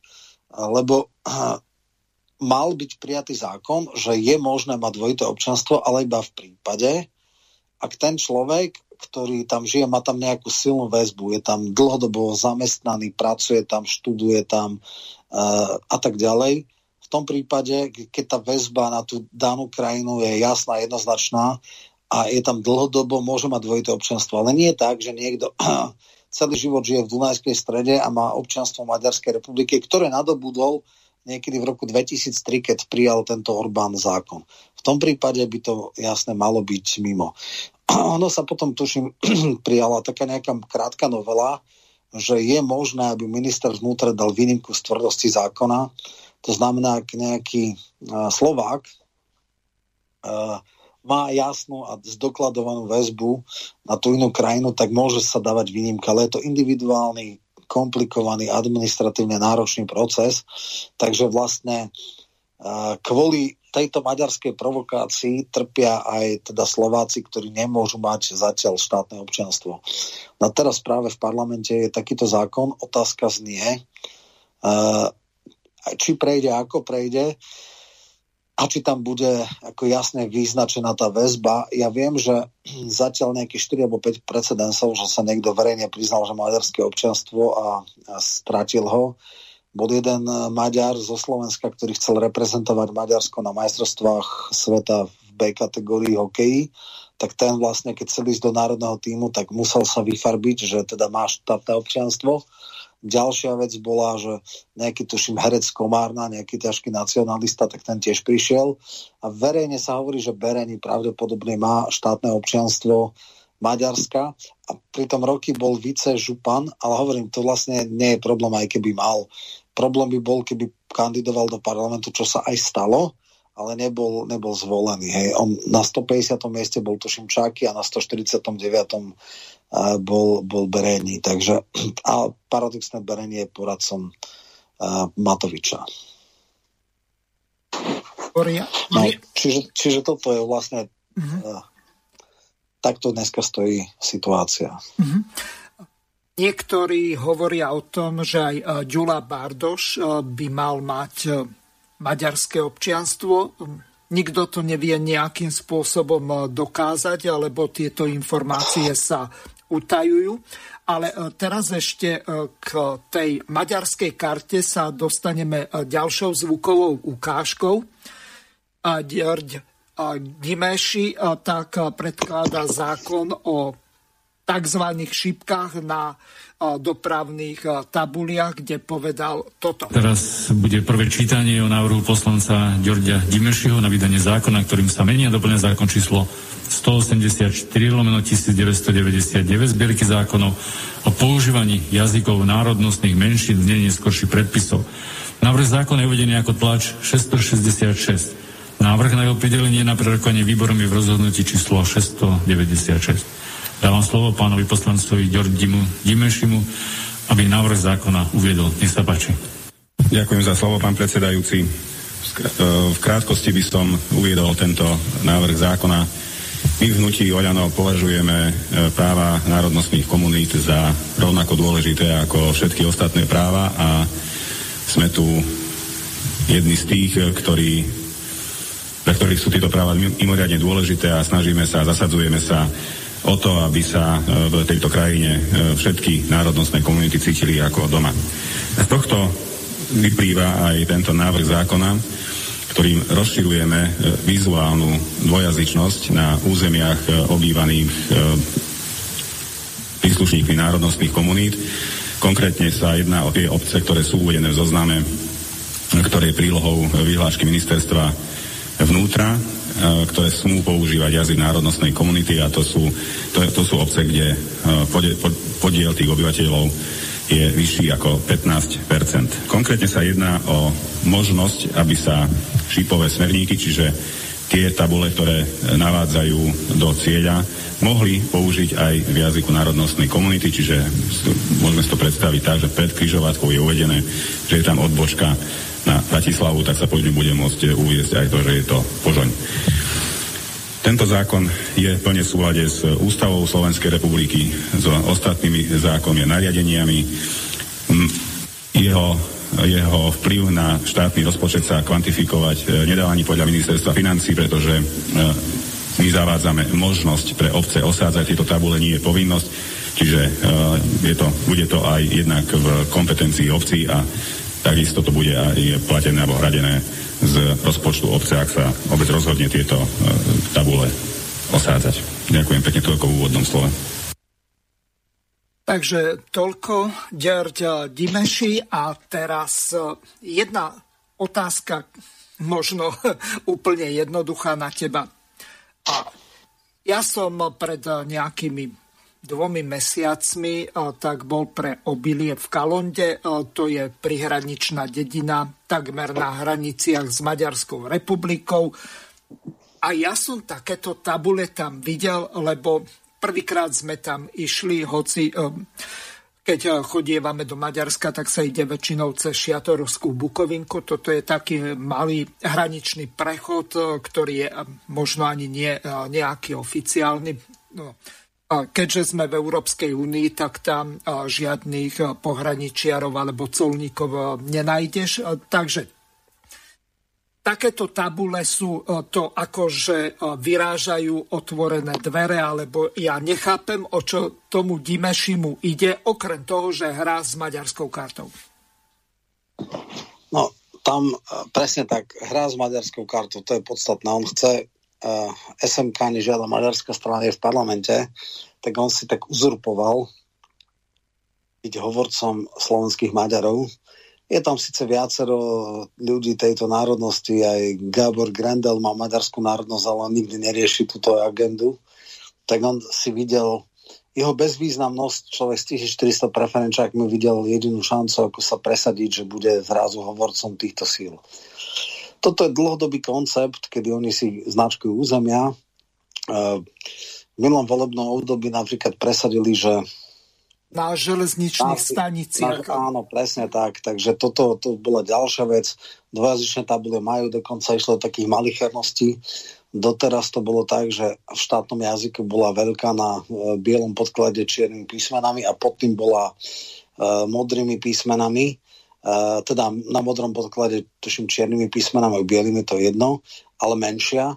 Teraz je rovnako veľká a rovnako toto, čiže ako keby snažia sa vždycky, ako už nevedia, čo ešte by vymysleli, lebo však uh, naša menšina maďarská má absolútne všetky práva od maďarskej školy až po vysokú je celé vzdelanie môže v národnostnom jazyku, maďarské národnostné vysielanie, uh, dostávať čo, na kultúru. V rýchlikových eh, vlakoch tak eh, hovorí sa slovensky a anglicky. Prečo nie slovensky a maďarsky, keď eh, ide ten vlak, čo ja viem, od Lučenca dolu? No, tak mi to, to napadlo, vieš, že no, no, prečo, ja, ešte no len chcem, nechcem nabíjať im revolver o, nejakými ostrými no. nábojmi, ale o, takáto hlúposť ma tiež napadla. No, no však práve toto je. No a toto je už ďalšia vec, ako sa znova zviditeľniť nevidím zmysel, prečo by bolo byť na Slovensku používané, to už úplne šipová smerka. No, Keď ja ti zra... poviem, tak ako po relácii to povedal jeden z našich hostí, keď sem prídu maďarskí vojaci a budú obsadzovať Bratislavu, tak aby náhodou nezablúdili, keď po slovensky nevedia. No. Asi tak. Keď idem niekde od Viedne a vidím tam Presburg, tak je to v poriadku, pretože v podstate uh, je to po nemecky, hej, ale je to na rakúskom území. Ale už aj myslím, Ale uh, je to v ich rodnom jazyku, čiže no, presne v Nemčine. tak, presne mm. tak. Aj my, keď máme návestidla, tak máme Viedeň a nie Vien na našich týchto, takže keď je to na ich území v poriadku, ale pokiaľ je to na slovenskom území, tak je to nonsens. Ja teda verím a dúfam, že to neprejde, ale samozrejme Gimeši robí všetko preto, aby uh, múčil kalné vody, aby provokoval, aby robil zle a zo pár uh, pohrobkov Čákyho a možno nejakého Duraja a podobných irredentistov, tak týmto možno imponuje ale uvidíme. Ja teda som zvedavý, že kde bude v budúcom volebnom období, či ostane na kandidátke Oľano, alebo prejde k tej uh, aliancii, aj keď tam ho dosť nemusia, pretože on je majster sveta a akože dosť ho nemajú radi, takže si myslím, má síce nejakých PR novinárov, ktorí hovoria, že to je nejaká nová nádej maďarskej politiky na Slovensku, ale teda myslím si, že skôr nie. No, to, čo robí, je klasické kolikované územia, je to klasická salamová metóda. Každý, v každom volebnom období niečo ďalej a ďalej posunúť a otázka je, kde to skončí. Hej. Takže uh, dá sa to očakávať. Uh, podstatné je to, to, že sa on o niečo také pokúša v poriadku. Ale pokiaľ koalícia mu takéto zvrhlosti podporí, tak je spolu zodpovedná a potom je to absolútne nepriateľné. Ľudia by si to mali uvedomiť, že v mene ovládnutia, a ke, ke, ešte by som to chápal, keby, ja neviem, na maďarskej menšine alebo na jej strane, alebo nejakých 8, 10, 12 poslancov bola väčšina a potrebujú to nejak vybartrovať. Ale kvôli jednému nafúkanému, egocentrickému uh, irredentistovi, aby koalícia takéto zvrhlosti uh, podporila, tak to verím, že nie a tam som zvedavý, ak toto dokonca podporí Smerodina, kde Borisko chodí a reční v Matici pred bustami dejateľov, tak to už by bol neskutočný gíč a ja teda verím a dúfam, že toto neprejde. Mm-hmm. No, ešte sa dotkneme jednej veľmi dôležitej veci. Robert Fico vyhlásil, alebo dokonca už aj zaslal otázky pani prezidentke, a tak si teraz vypočujeme dve ukážky e, zvukové a jedna je staršieho dáta a druhá je novšia. Ak to neurobia, máme veľmi jednoduché riešenie. Urobíme dve otázky e, do referenda. Jedna otázka je, ste za to, aby do ústavy Slovenskej republiky bol vložený tento článok, teda že skrátenie volebného obdobia je na základe ústavného zákona referenda možné? Ak by ľudia povedali v referende áno k takejto otázke, netreba už príjmať nič, je to automaticky súčasťou ústavy Slovenskej republiky. Rozumieme si, o čom teraz hovorím, že nebude treba po úspešnom referende príjmať žiadne vykonávajúce právne predpisy, aby výsledok referenda bol zakotvený do ústavy. Má to automaticky silu ústavného zákona, keď povedali áno. A potom bude Bčko. Ak teda bude platiť A, že schválime, že aj referendum, aj ústavný zákon sa dá skrátiť volebné obdobie, bude Bčko ste za predčasné parlamentné voľby, to bude už otázka do referenda. Už nás pani prezidentka nemôže oklamať a nemôže oklamať celý národ a nemôže zradiť celý národ, tak náš postup je jednoduchý. My pani prezidentke pošleme otázky ešte pred tým, ako začneme zberať podpisy. A pani prezidentka, bude taká láskavá, už ste raz zradili tento národ, tak povedzte otvorene, dajte si kľudne aj slovenský kroj k tomu, nech to dobre vyzerá, či ste pripravená zradiť slovenský národ aj druhýkrát. Pôjdete s týmito otázkami na ústavný súd. Ak pani prezidentka povie, že neodpovie na tú otázku, pokiaľ nedáme petičnú akciu podpismi, no tak potom si myslím, že pani prezidentka spácha druhýkrát rituálnu samovraždu. Alebo povie pani prezidentka, že to nedá na ústavný súd, tak bez problému začať zberať e, cez petíciu podpisy a vám garantujem, že v rekordne rýchlom čase, lebo poznám nálady. Na rozdiel od týchto pánov a dám, čo sedia vo vládnej koalícii, my chodíme medzi ľudí, komunikujeme s tými ľuďmi, totálne sa zmenila atmosféra spoločnosti. Ten zber podpisov môže trvať 4-5 týždňov maximálne a pani prezidentka to má opäť, e, opäť na stole. Iba, že by potom opäť oklamala celý národ, ako to už urobila, a to už bude na pani prezidentke. Čiže my máme jasnú procedúru, ústavnú, demokratickú, dokonca v súlade s našimi stanovami, ktoré ste pred chvíľou čítali, ktorá ukazuje, ako sa chceme k tejto téme postaviť. A teraz aktuálna referendová otázka, respektíve referendová situácia. Dobrý deň, vážení priatelia. Máme právo pýtať sa pani prezidentky Čaputovej, kde je teraz.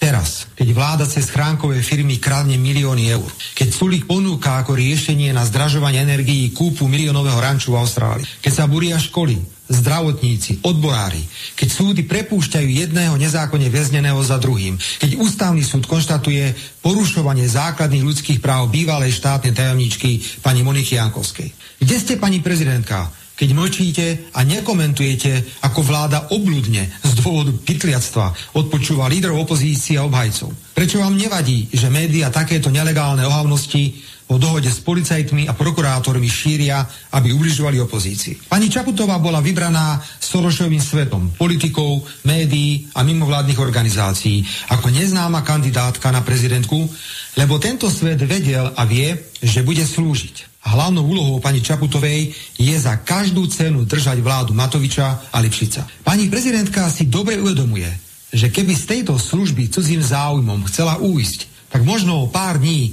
by si pozerala v médiách nelegálne videonahrávky jej súkromných rozhovorov v domácom oblečení o všetkom možnom. Pani prezidentka, nielen krajina, ale aj vy osobne ste na ráz cestí. Buď budete pokračovať obhajobou cudzích záujmov a slovenských zločincov, alebo sa stanete skutočnou nezávislou hlavou suverénnej Slovenskej republiky. Pri rozhodovaní sa, či chcete byť sluhom alebo suverénnou osobnosťou, môžete začať už dnes. Dnes vám skupina poslancov Národnej rady doručila dve referendové otázky o predčasných parlamentných voľbách. A žiada vás, aby ste sa verejne vyjadrili, či opäť urobíte kroky na zmarenie referenda, ako ste učinili naposledy, alebo bez prieťahov umožníte ľuďom, aby podpísali potrebnú petíciu na vyhlásenie referenda a potom v takomto referende rozhodli o konaní predčasných parlamentných volieb. Skoré voľby sú jedinou cestou, ako vyviesť Slovensko z hlbokej krízy právneho a sociálneho štátu, demokracie a morálky. Pani prezidentka, vieme, že máte dilemu. Ale jej riešenie, ako som už naznačil, je veľmi, veľmi jednoduché. Buď sa vyberiete cestou podpory vlády Matoviča, právoplatne odsudených zločincov ako je Lipšic, alebo vyšetrovateľov NAKA, ktorí nástrojmi trestného práva likvidujú opozíciu. Alebo dáte prednosť ľuďom a Slovensku, demokracii a právu. Takže toľko Robert Fico. Jasne. Teraz um, dôležité otázky a jedna síce nepodstatná. Ja neverím tomu, čo povedal Fico, že by si e, Čaputová obliekla slovenský kroj. Ona si e, tak ako dnes má momentálne oblečené nejaké zelené luxusné šatičky údajne z recyklovaného materiálu, tak to si oblečí, alebo v krajnom prípade maskáče, tak ako krajniak a ďalší. Lebo už v maskáčoch som ju videl oblečenú. Ale e, teraz to, čo je dôležité ako to ty vlastne vidíš, odpovie tým smeráckým poslancom alebo rovno Robertovi Ficovi, lebo ten už v predstihu jej referendové otázky zverejnil tej prvej ukážke to bolo, takže veľmi sa to ani líšiť pravdepodobne nebude. Z toho dôvodu ja som nikde nenašiel, že aké konkrétne znenie bolo tých otázok. Ak máš konkrétne znenie, tak môžeš našich poslucháčov informovať. No nie, však on, on to teda povedal, tam, tá prvá, druhá otázka. Tuším, že hovorca niečo, niečo dal nejaký taký odkaz, ona priamo, teda aspoň som nezaregistroval, že by na, to, na tieto výzvy odpovedala, ale niečo, no, že... Takto, Strižinec sa vyjadril, že najbližšie dva týždne je zaneprázdnená a že Fico je uh, mimo hry. No, to je jedna možnosť, to preto hovoril, že kde je, keď teraz ano. na tých samitoch. A tuším, bolo ešte aj dodané, že nie je možné vzdať sa akože lebo oni ju vyzvali, aby teda garantovala, že sa neobráti na ústavný súd, hej? lebo ústavný súd už dal nejaké rone. Čiže keby tieto, keby povedala, že OK, ak zozbierate 350 tisíc eh, hlasov, tak vám verejne deklarujem, že nebudem to rozporovať, nebudem to dávať preskúmavať eh, na základe petičných hárkov, vypíšem toto referendum. No a samozrejme právni experti a tuším, že aj Striženec povedal, že nie je možné dopredu uh, slúbiť, že sa neobráti, že to ako nemôže sa vzdať potenciálu svojho práva, využiť ho alebo nevyužiť. Hej, um, článok 95 odsek 2. Áno. Uh-huh. Tam je aj iná vec, že keby aj ona, povedzme, že to slúbila, čo teda nepredpokladám, ne, nevidím, prečo by sa zaviazovala voči opozícii, nehovoriac o tom, že by schytala to z koaličných médií, tak ono by to samo o sebe ešte nebolo vyhraté, pretože aj 30 poslancov môže dávať podnet na Len Roman v prípade referenda, tak zrejme nie. Prečítaj nie, tam ide o konflikt, ak by bol Aha. konflikt teda parlamentu v zmysle, že je ohrozený mandát poslancov, tak v prípade konfliktu môže aj skupina 30 poslancov dať návrh. Keď 30 poslancov povie, že táto referendová otázka priamo útočí na naše, na tú prvú možno nie, ale na druhú by mohli napadnúť. Áno. Čiže Čiže tým pádom by to, akože, ak by to neurobila prezidentka, mohlo by to urobiť 30 poslancov. Hej? Takže to by potom musel vyzvať všetky poslanecké kluby, aby jasne povedali a deklarovali, že keď toto referendum bude vyhlásené, že oni nevyužijú svoje právo podať toto podanie na ústavný súd a to dosť pochybujem, že by Pročko a Tabak sa zaviazali, že nič také nepodajú. A za ľudí hovoria jednoznačne teda ten fragment, ktorý bol, aj tí, čo odišli k Sulíkovi, že oni sú striktne proti referendum, taký šeligát a ten by sa išiel pokakať. Takže ako je to také, že dobré, ďalšia iniciatíva, však Fico robí každé tlačovky uh, a uh, je to skôr, by som povedal, taký nejaký mediálny útok na prezidentku a znova usvedčenie z toho, že teda zmarila referendum, ale vecne, samozrejme, ako on je aj dodáva do ťažkej situácie, lebo keby ona povedala, no dobre, uh, nevyužijem svoje právo, no tak akože hneď e, bude komentáre šuca kde koho, že sa stáva nejakou slúžkou smeru a neviem čo všetko a bolo by pod obrovským tlakom. Mm-hmm. Čiže e, parafrázovať klasika do psej matery, takto sa to nerobí, ale o to nejde. E, toto nemalo podľa mňa vôbec ani za cieľ, že by e, Fico mal nejaké očakávania, že že Čaputová mu vyjde v ústrety a bude nejaká, ja neviem, ústretová, bude nejakým spôsobom uh, prejde seba reflexiou a to, čo hovorila, že ja som vlastne bola za to, len som pre istotu, pre zicher to dala na ústavný súd a teraz by som veľmi rada a teraz hovorí, však príjmite to ústavným zákonom a ja budem rada. No a teraz akože chce, že tak aha, sľubovala, že ona vlastne chcela a že ako ako keby ľutovala, že to vôbec dala na ústavný súd, tak teraz sme jej mohli dať šancu, aby napravila svoju chybu a zase sa e, ako vykrúca. Hej.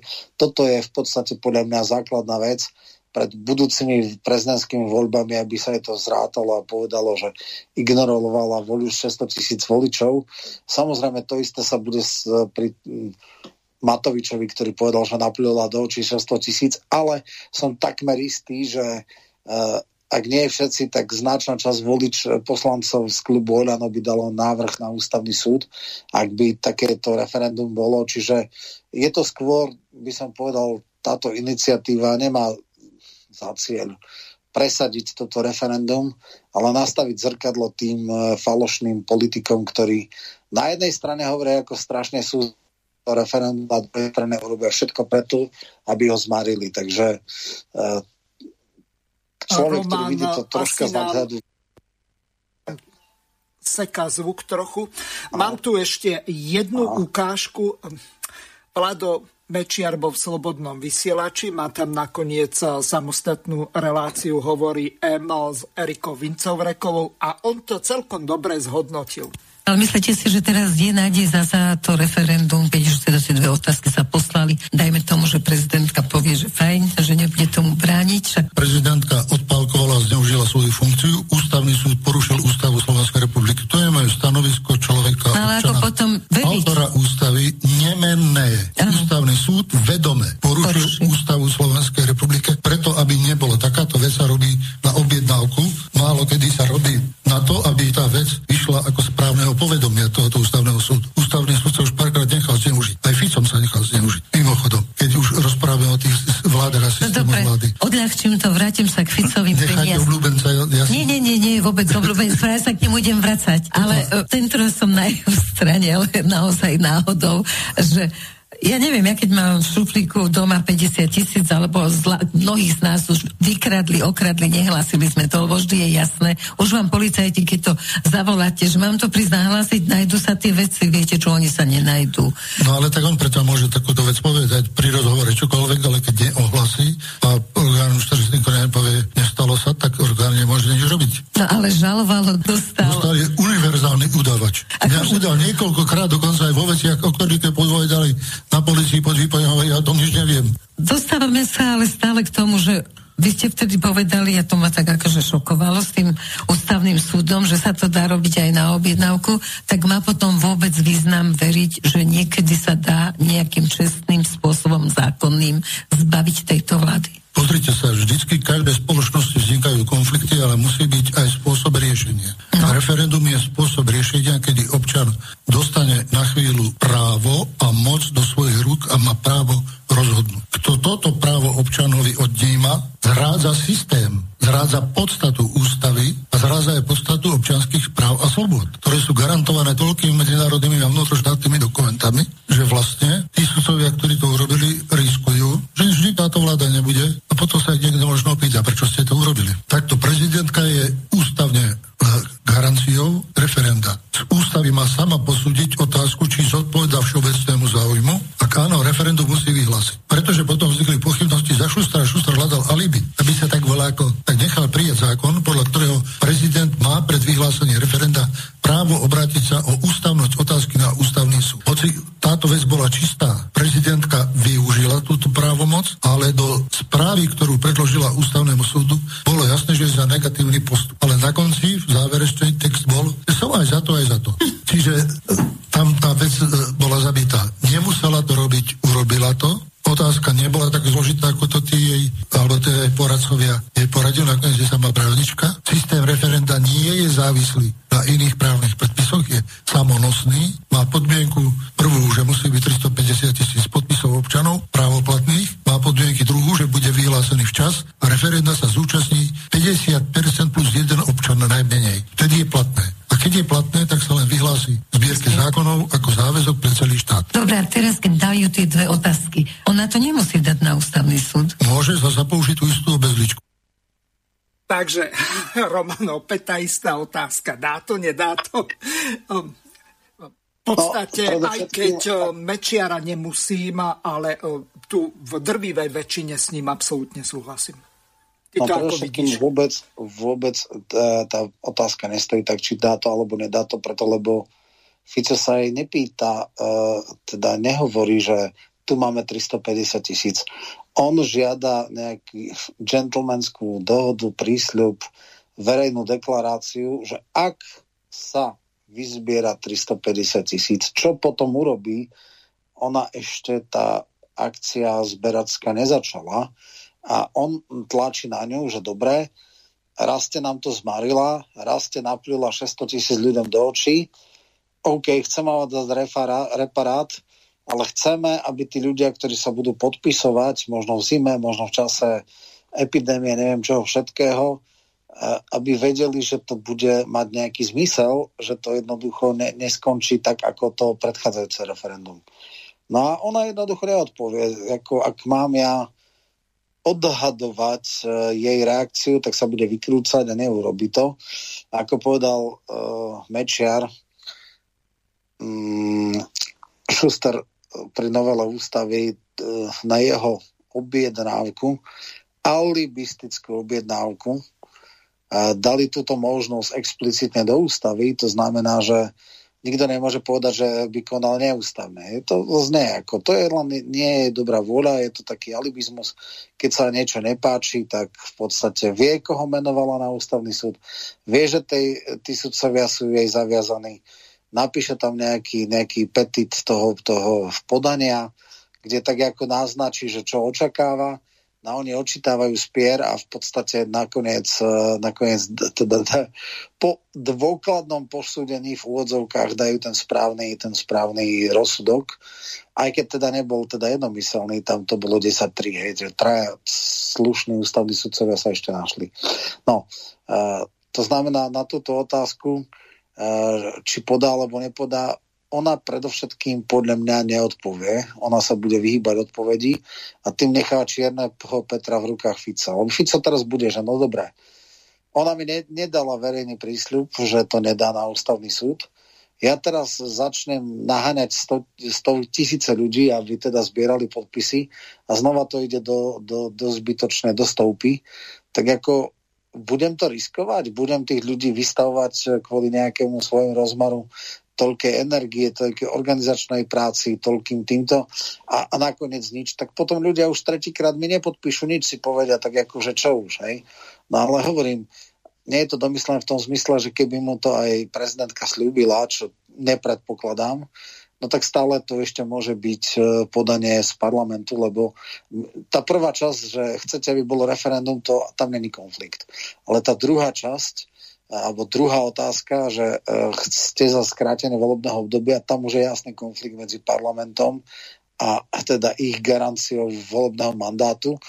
A s najväčšou pravdepodobnosťou by to bolo podanie, či už by bola prezidentka, alebo nebola prezidentka. A tým pádom vlastne bola by iba polovica, ale pre budúcnosť by bolo fajn aspoň to, že by už bolo ústavne zakotvené, že je vlastne takáto, takáto vec možná a v nejakom ďalšom volebnom období by už nikto to nemohol spochybňovať. Čiže aspoň polovica uh, toho, tej problematiky bola vyriešená.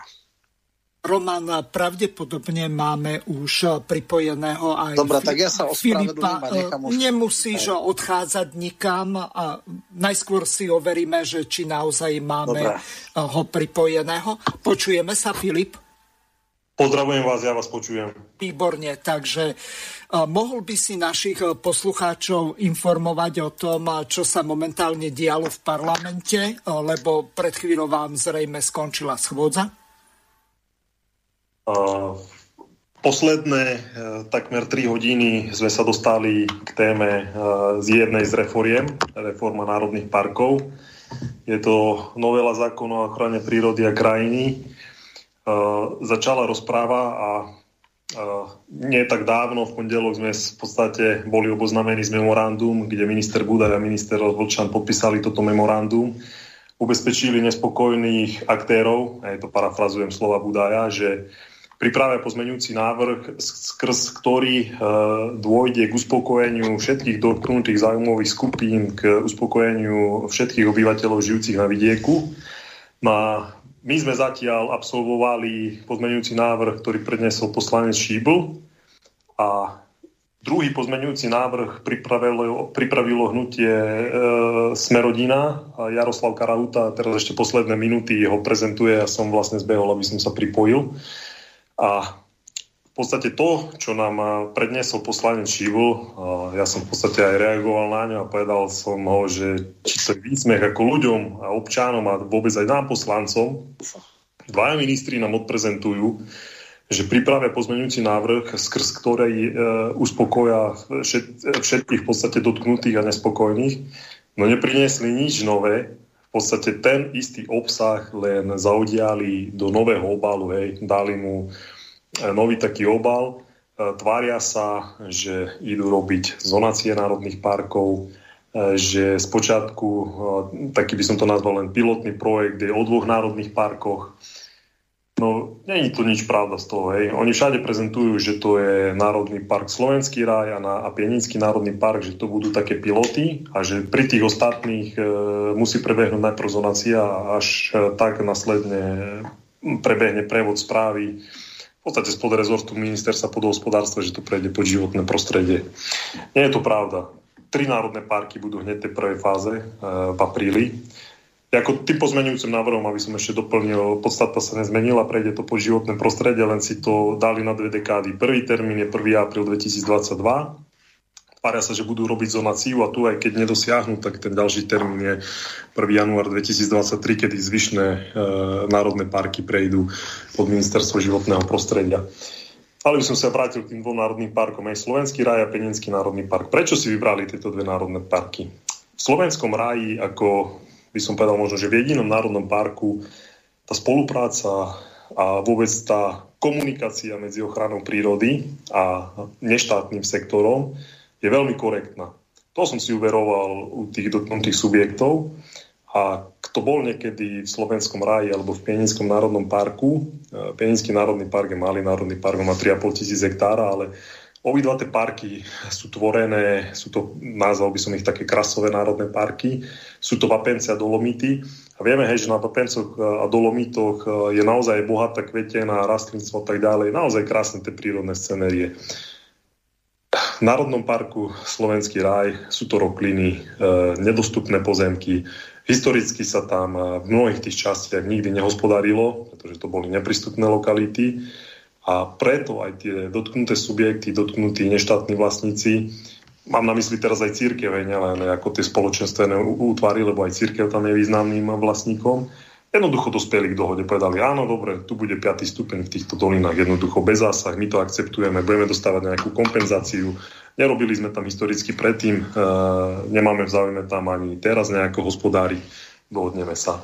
Hej, oni dobre vedia, že tento národný park takto funguje, tak preto to prezentujú. Hej, a aj v budúcnosti, keby, nedaj Bože, prešiel tento návrh zákona, tak tým by sa vlastne hrdili. Pozrite sa, tu to prešlo, tu sú všetci spokojní, dohodli sme sa, kompenzácie fungujú. Hej, proste tak nejak by to prezentovali.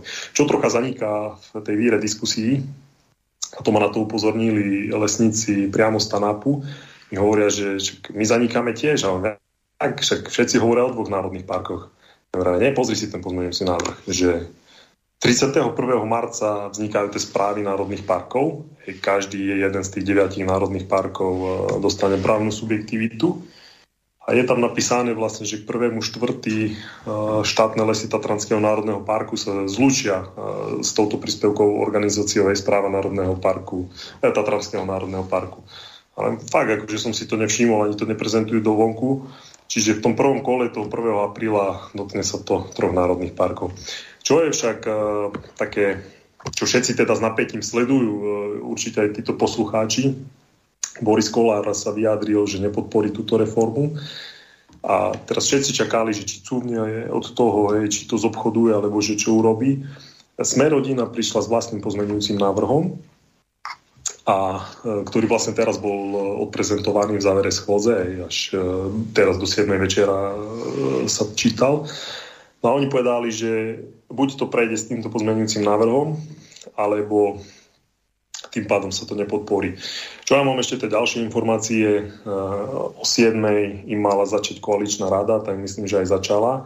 Obidva tieto pozmenujúce návrhy majú ísť na ich koaličnú rádu. Čo sa tam deje, to my nevieme, my sme opoziční politici, ale predpokladám, že tam bude uh, boj, keď to tak nazvem, pretože pozmenujúci návrh v zmysle Šiblovom, ktorý predložil, hej, kopíruje ten pôvodný návrh, rozšíril ho dokonca a to som bol ku nemu kritický a som uh, ich teda nazval, že oklamali ľudí, lebo všade v regiónoch hovorili, že neštátnych vlastníkov sa to nedotkne.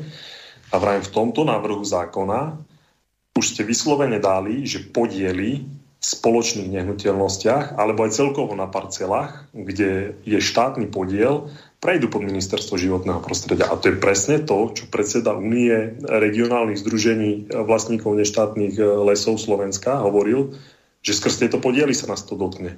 No všade v regiónoch ich vtedy zosmievali, že čo to trepú, že iba štátne pozemky, že žiadnych spoločenstiev sa to nedotkne, hej, že ja neviem, že Únia a neštátni vlastníci, že zavádzajú, hej, urbáre, že sú najväčší klamári a neviem čo. Čuduj sa, Svete Šíbl teraz vyrukoval s takýmto pozmenujúcim návrhom, to je úplne výsmech občanov, hej. Tak v lete ich všetkých zosmievali, že sú to klamári, že čo si to dovolujú, hej, že sa ich to nedotkne. Teraz si to dali do pozmenujúceho návrhu napríklad. To zase oproti, keď to porovnám s tým návrhom Smerodina, to tam není. Čo je ešte taký rozdiel v tom pozmenujúcom návrhu, čo dáva Smerodina, sme rodina to postavilo do tej polohy, že, že prejde ten štvrtý a piatý stupeň ochrany prírody. A čo ešte veľmi dôležité, čo mňa osobne zaujalo, ich pozmeňujúci návrh ruší aj predkupné právo štátu v treťom stupni ochrany.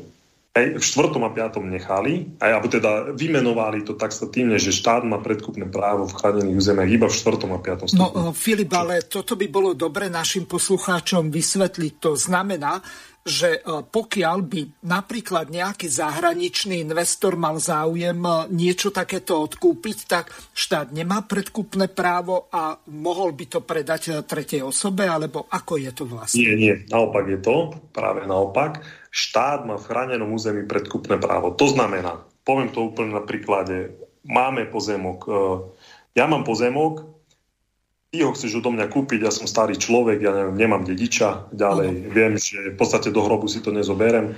Ty, ak môj dobrý sused, mi povieš, počúvaj, však máš tam ten pozemok, mne sa páči, ja by som ho chcel využívať, e, že predaj mi ho. aj ti poviem, dobre, predám ti ho, ja neviem, daj mi euro za metr štvorcový, alebo ne, zmením to, daj mi 25 eur za meter štvorcový, však je to v chránenom území, hej, hovoríme, že sú to pozemky s nekonečnou hodnotou. Nemôžeme pozerať na tú produkčnú funkciu lesov, ale máme tam tie ekologické služby. A ty mi povieš, jasne, dám ti, uh, však sme kamaráti, viem, že to takú hodnotu má, ja ti za to zaplatím. Teraz by sme chceli spraviť obchod a tam vstúpi štát a povie, ho, ho, chlapci, ja tu mám predkupné právo. Ste v chránenom území, kupujem to ja. Teraz mne by to mohlo byť z princípu, tak dobre, tak nedám to môjmu dobrému susedovi, štát má predkupné právo zo zákona, bohužiaľ, ako občana ma dotlačili. On... Teraz tak ešte dobre. jedna veľmi dôležitá otázka. Otázka ceny. Štát určí uh, nejakú štátom Idem stanovenú cenu? Idem alebo... Aha. Presne, presne k tomu sa dostávame, že štát ti povie, no dobre, ale ja som štát a ja nemôžem tu akože trhovo konať, že on ti dáva 25 eur, že ja ti dám teraz 30 viac. Ne, ideme na znalecký posudok, znalecký posudok ti povie, e, ti vypočíta cenu pozemku, že to má 10 eur, lebo tú produkčnú funkciu dreva ty si tam strátil a tá cena sa vypočíta. Jedna vec je cena pozemku a druhá e, vec je cena reálne nie len čo ti tam rastie, ale čo si tam schopný dopestovať. Aj. Ale si sa to pozera s víziou väčšinou na 100 rokov alebo na tú dobu rúbneho, rúbnej doby, hej, na ten čas rúbnej doby. Hej, a to je tá zlodejina, jednoducho, že ty so svojím majetkom nevieš v podstate takto nakladať skrz tohto obmedzenia predkupného práva. A pozor, čo sa teraz deje, ja som dneska na to upozornil aj na Facebooku, Súlik tu už niekoľko rokov hlása tie svoje výroky, štát je zlý vlastník, treba privatizovať. A ja som tak dohľadával tie jeho výroky a predstav si, že ja som našiel dokonca úplne výrok, že štátne lesy, že treba privatizovať. A teraz si zober, čo sa deje. Hej. Štát má predkupné právo, všetci sa tu hráme teraz, hej, že aká ochrana prírody, že to musí byť štátne, lesy sa nemôžu predať, lebo to je v zákone. No ale si zober, že sa zmení takáto vláda, bude tam na čele nejaký e, premiér alebo ministri, čo majú zmyšľanie obdobné jak Sulik, hej, že si s ním podajú ruky, ty povedia, viete čo, ideme privatizovať. Hej. Tak toto roky, čo my sme tu mali, jednoducho zrazu bum rozhodnutím sa tu zmení jeho ústavný zákon, aby mohlo dojsť k privatizácii. A ja poukazujem na to, že tá privatizácia nebude spočívať v tom, že teraz ja, Jano, Jožo, Fero, ja neviem, e, že si, že si teraz tu na, dojde k rozdeleniu lesov Slovák, na to peniaze reálne mať nebude na tú privatizáciu. Čiže to by spelo len k tomu, že to posledné, čo tu máme, sa sprivatizuje v tom zmysle, že k tomu príde zahraničie. Kto nám skúpil polnohospodárskú pôdu? No, to je v zahraničných rukách a sles myslím, že by bolo niečo a možno no, aj Maďari by Samozrejme, boli. však zelená nafta v plnej náhote ukázala, kto dostáva najvyššie dotácie. Holandské firmy. Hej? A toto presne vidím to nebezpečenstvo, že eh, aj v podstate v lesoch. Hej? V lesoch máme vodu, čiže to všetko so všetkým súvisí. Je to frontálny útok. A vrajím, sa sa tým uh, akože netá, ja som to dal dneska na Facebook, tej výroky, ak mali. A nielen ku lesom, oni aj polnospodárskej pôde mali, hej, že aj polnospodárska pôda by sa mala privatizovať. Je tam správca SPF, dobre, však mali tam uh, tie kauzy SPF, ja ich zase neobhajujem, hej, že, že boli nejaký dobrý správca. Ale proste teraz sa tvári, že tu ideme privatizovať, že aké to super, však to je úplne cestné. My budeme nakoniec občan Slovák e, stráti pôdu pod nohami, doslova. Hej. O, um, Prišla nám jedna dosť eh, tvrdá otázka od eh, jednej poslucháčky. Eh, píše, neuveriteľné. Poslanec Taraba podporuje Dimešiho a schválenie zákona o irredentistickom spolku Čemadok chváli Maďarsko a zastáva sa utlačanej maďarskej menšiny, karha poslancov, slovenských, prečo útočia na maďarskú politiku zasahujúcu do vnútorných záležitostí Slovenskej republiky neštandardným spôsobom, iniciuje Dimešiho, príslušníka maďarskej menšiny, aby sa staral a rozhodoval o národnej inštitúcii slovenského národa Matici Slovenskej Ďalej sa pýta, ako bude pán Taraba reagovať, keď sa bude schváľovať zákon o štátnom občianstve, jedného z najnebezpečnejších eh, za návrhov zákonov. Takže eh, toľko poslucháčka. Eh, Filip, mohol by si to vysvetliť, čo sa dnes dialo v parlamente?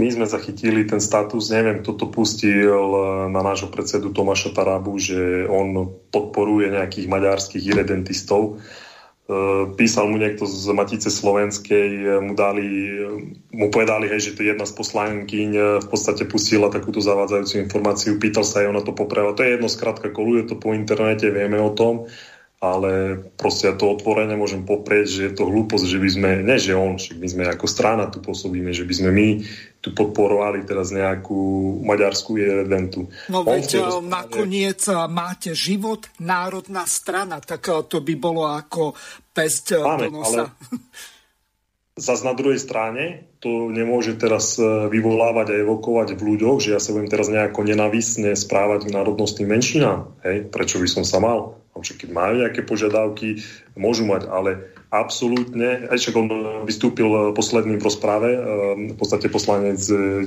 Ďurdi Gimeši tu prišiel s návrhom zákona o finančnej podpore Čemadoku.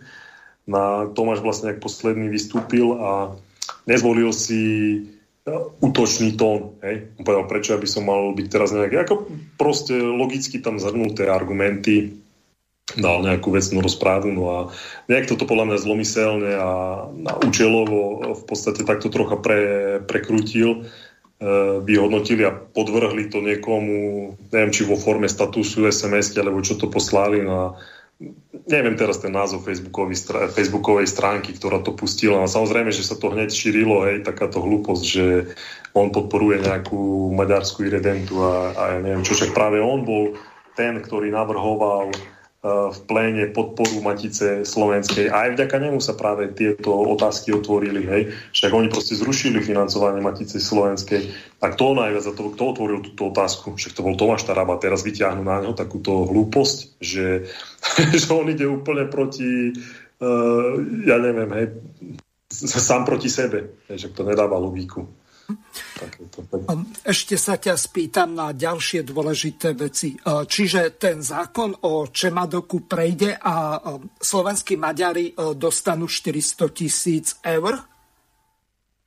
Nie som si istý, či prejde, lebo poslanec Gimeši e, e, myslím si, že nevidí podporu v pléne, pretože málo sa o tom hlasovať dnes a presunul to hlasovanie ako posledné hlasovanie schôdze a on chce využiť vlastne nízke kvórum, keď tak poviem, tých uh, poslancov. Čiže, Myslím si, že, že na toto hrá. Hej. Uh-huh. Čiže on sa bude snažiť uh, dať hlasovať uh, o tom vtedy, keď bude veľmi málo poslancov v sále, lebo rozhodne nadpolovičná väčšina. Rozumiem tomu Pán, dobre? A teraz druhá dôležitá otázka. Včera sme na túto tému ohľadom Čemadoku mali špeciálnu reláciu. Môže si to vypočuť z archívu, už by to malo byť tam. A padla jedna zásadná otázka. Už len ten Čemadok, čiže to Č na začiatku, čiže to je Čech Slovakaj prečo e, ten názov nie je zmenený na Slovákaj, keď už e, nie sme e, súčasťou Československa. Názov Čemadok pochádza z roku 1949, kedy táto organizácia bola založená ako spolok maďarských pracujúcich v Československu, čiže to malo takmer charakter odborov. E, niektorí to chápali ako nejakú cestovnú kanceláriu, čiže teraz tvrdá revizionistická, e, šovinistická, alebo akokoľvek to nazvem, organizácia bude zo štátneho rozpočtu dostávať 400 tisíc eur, veď to je niečo príšerné pardon, 300 tisíc a pritom 400 tisíc zobrali matici slovenskej, takže matičiari sú veľmi pobúrení. Ako to ty vidíš? Máme už len 4 minúty. Tak ako ja to vidím jednoznačne, že tá Matica mala dostať normálnu podporu, akú si zaslúžila aj z uh, toho pohľadu. Ešte uh, ďalšia vec. V Matici Slovenskej momentálne prebieha audit a na základe toho výsledku tak buď dostane, alebo nedostane peniaze.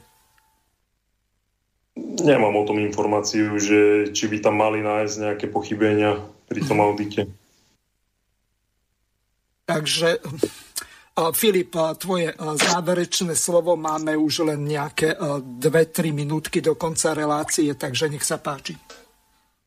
Vrátim sa ešte k tej reforme, lebo však ano, tie, tie reformy, toto teraz v podstate najviac ľudí zaujíma.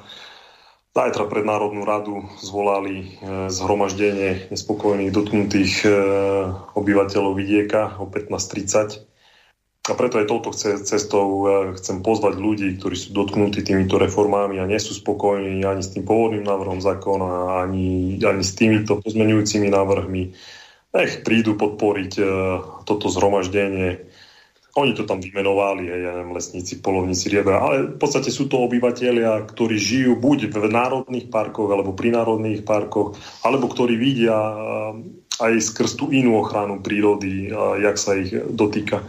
Teraz pred chvíľou uh, sme mali ešte takú uh, debatu uh, k tomu, že tá ochrana prírody na Slovensku strašne zlá je, zle je nastavená.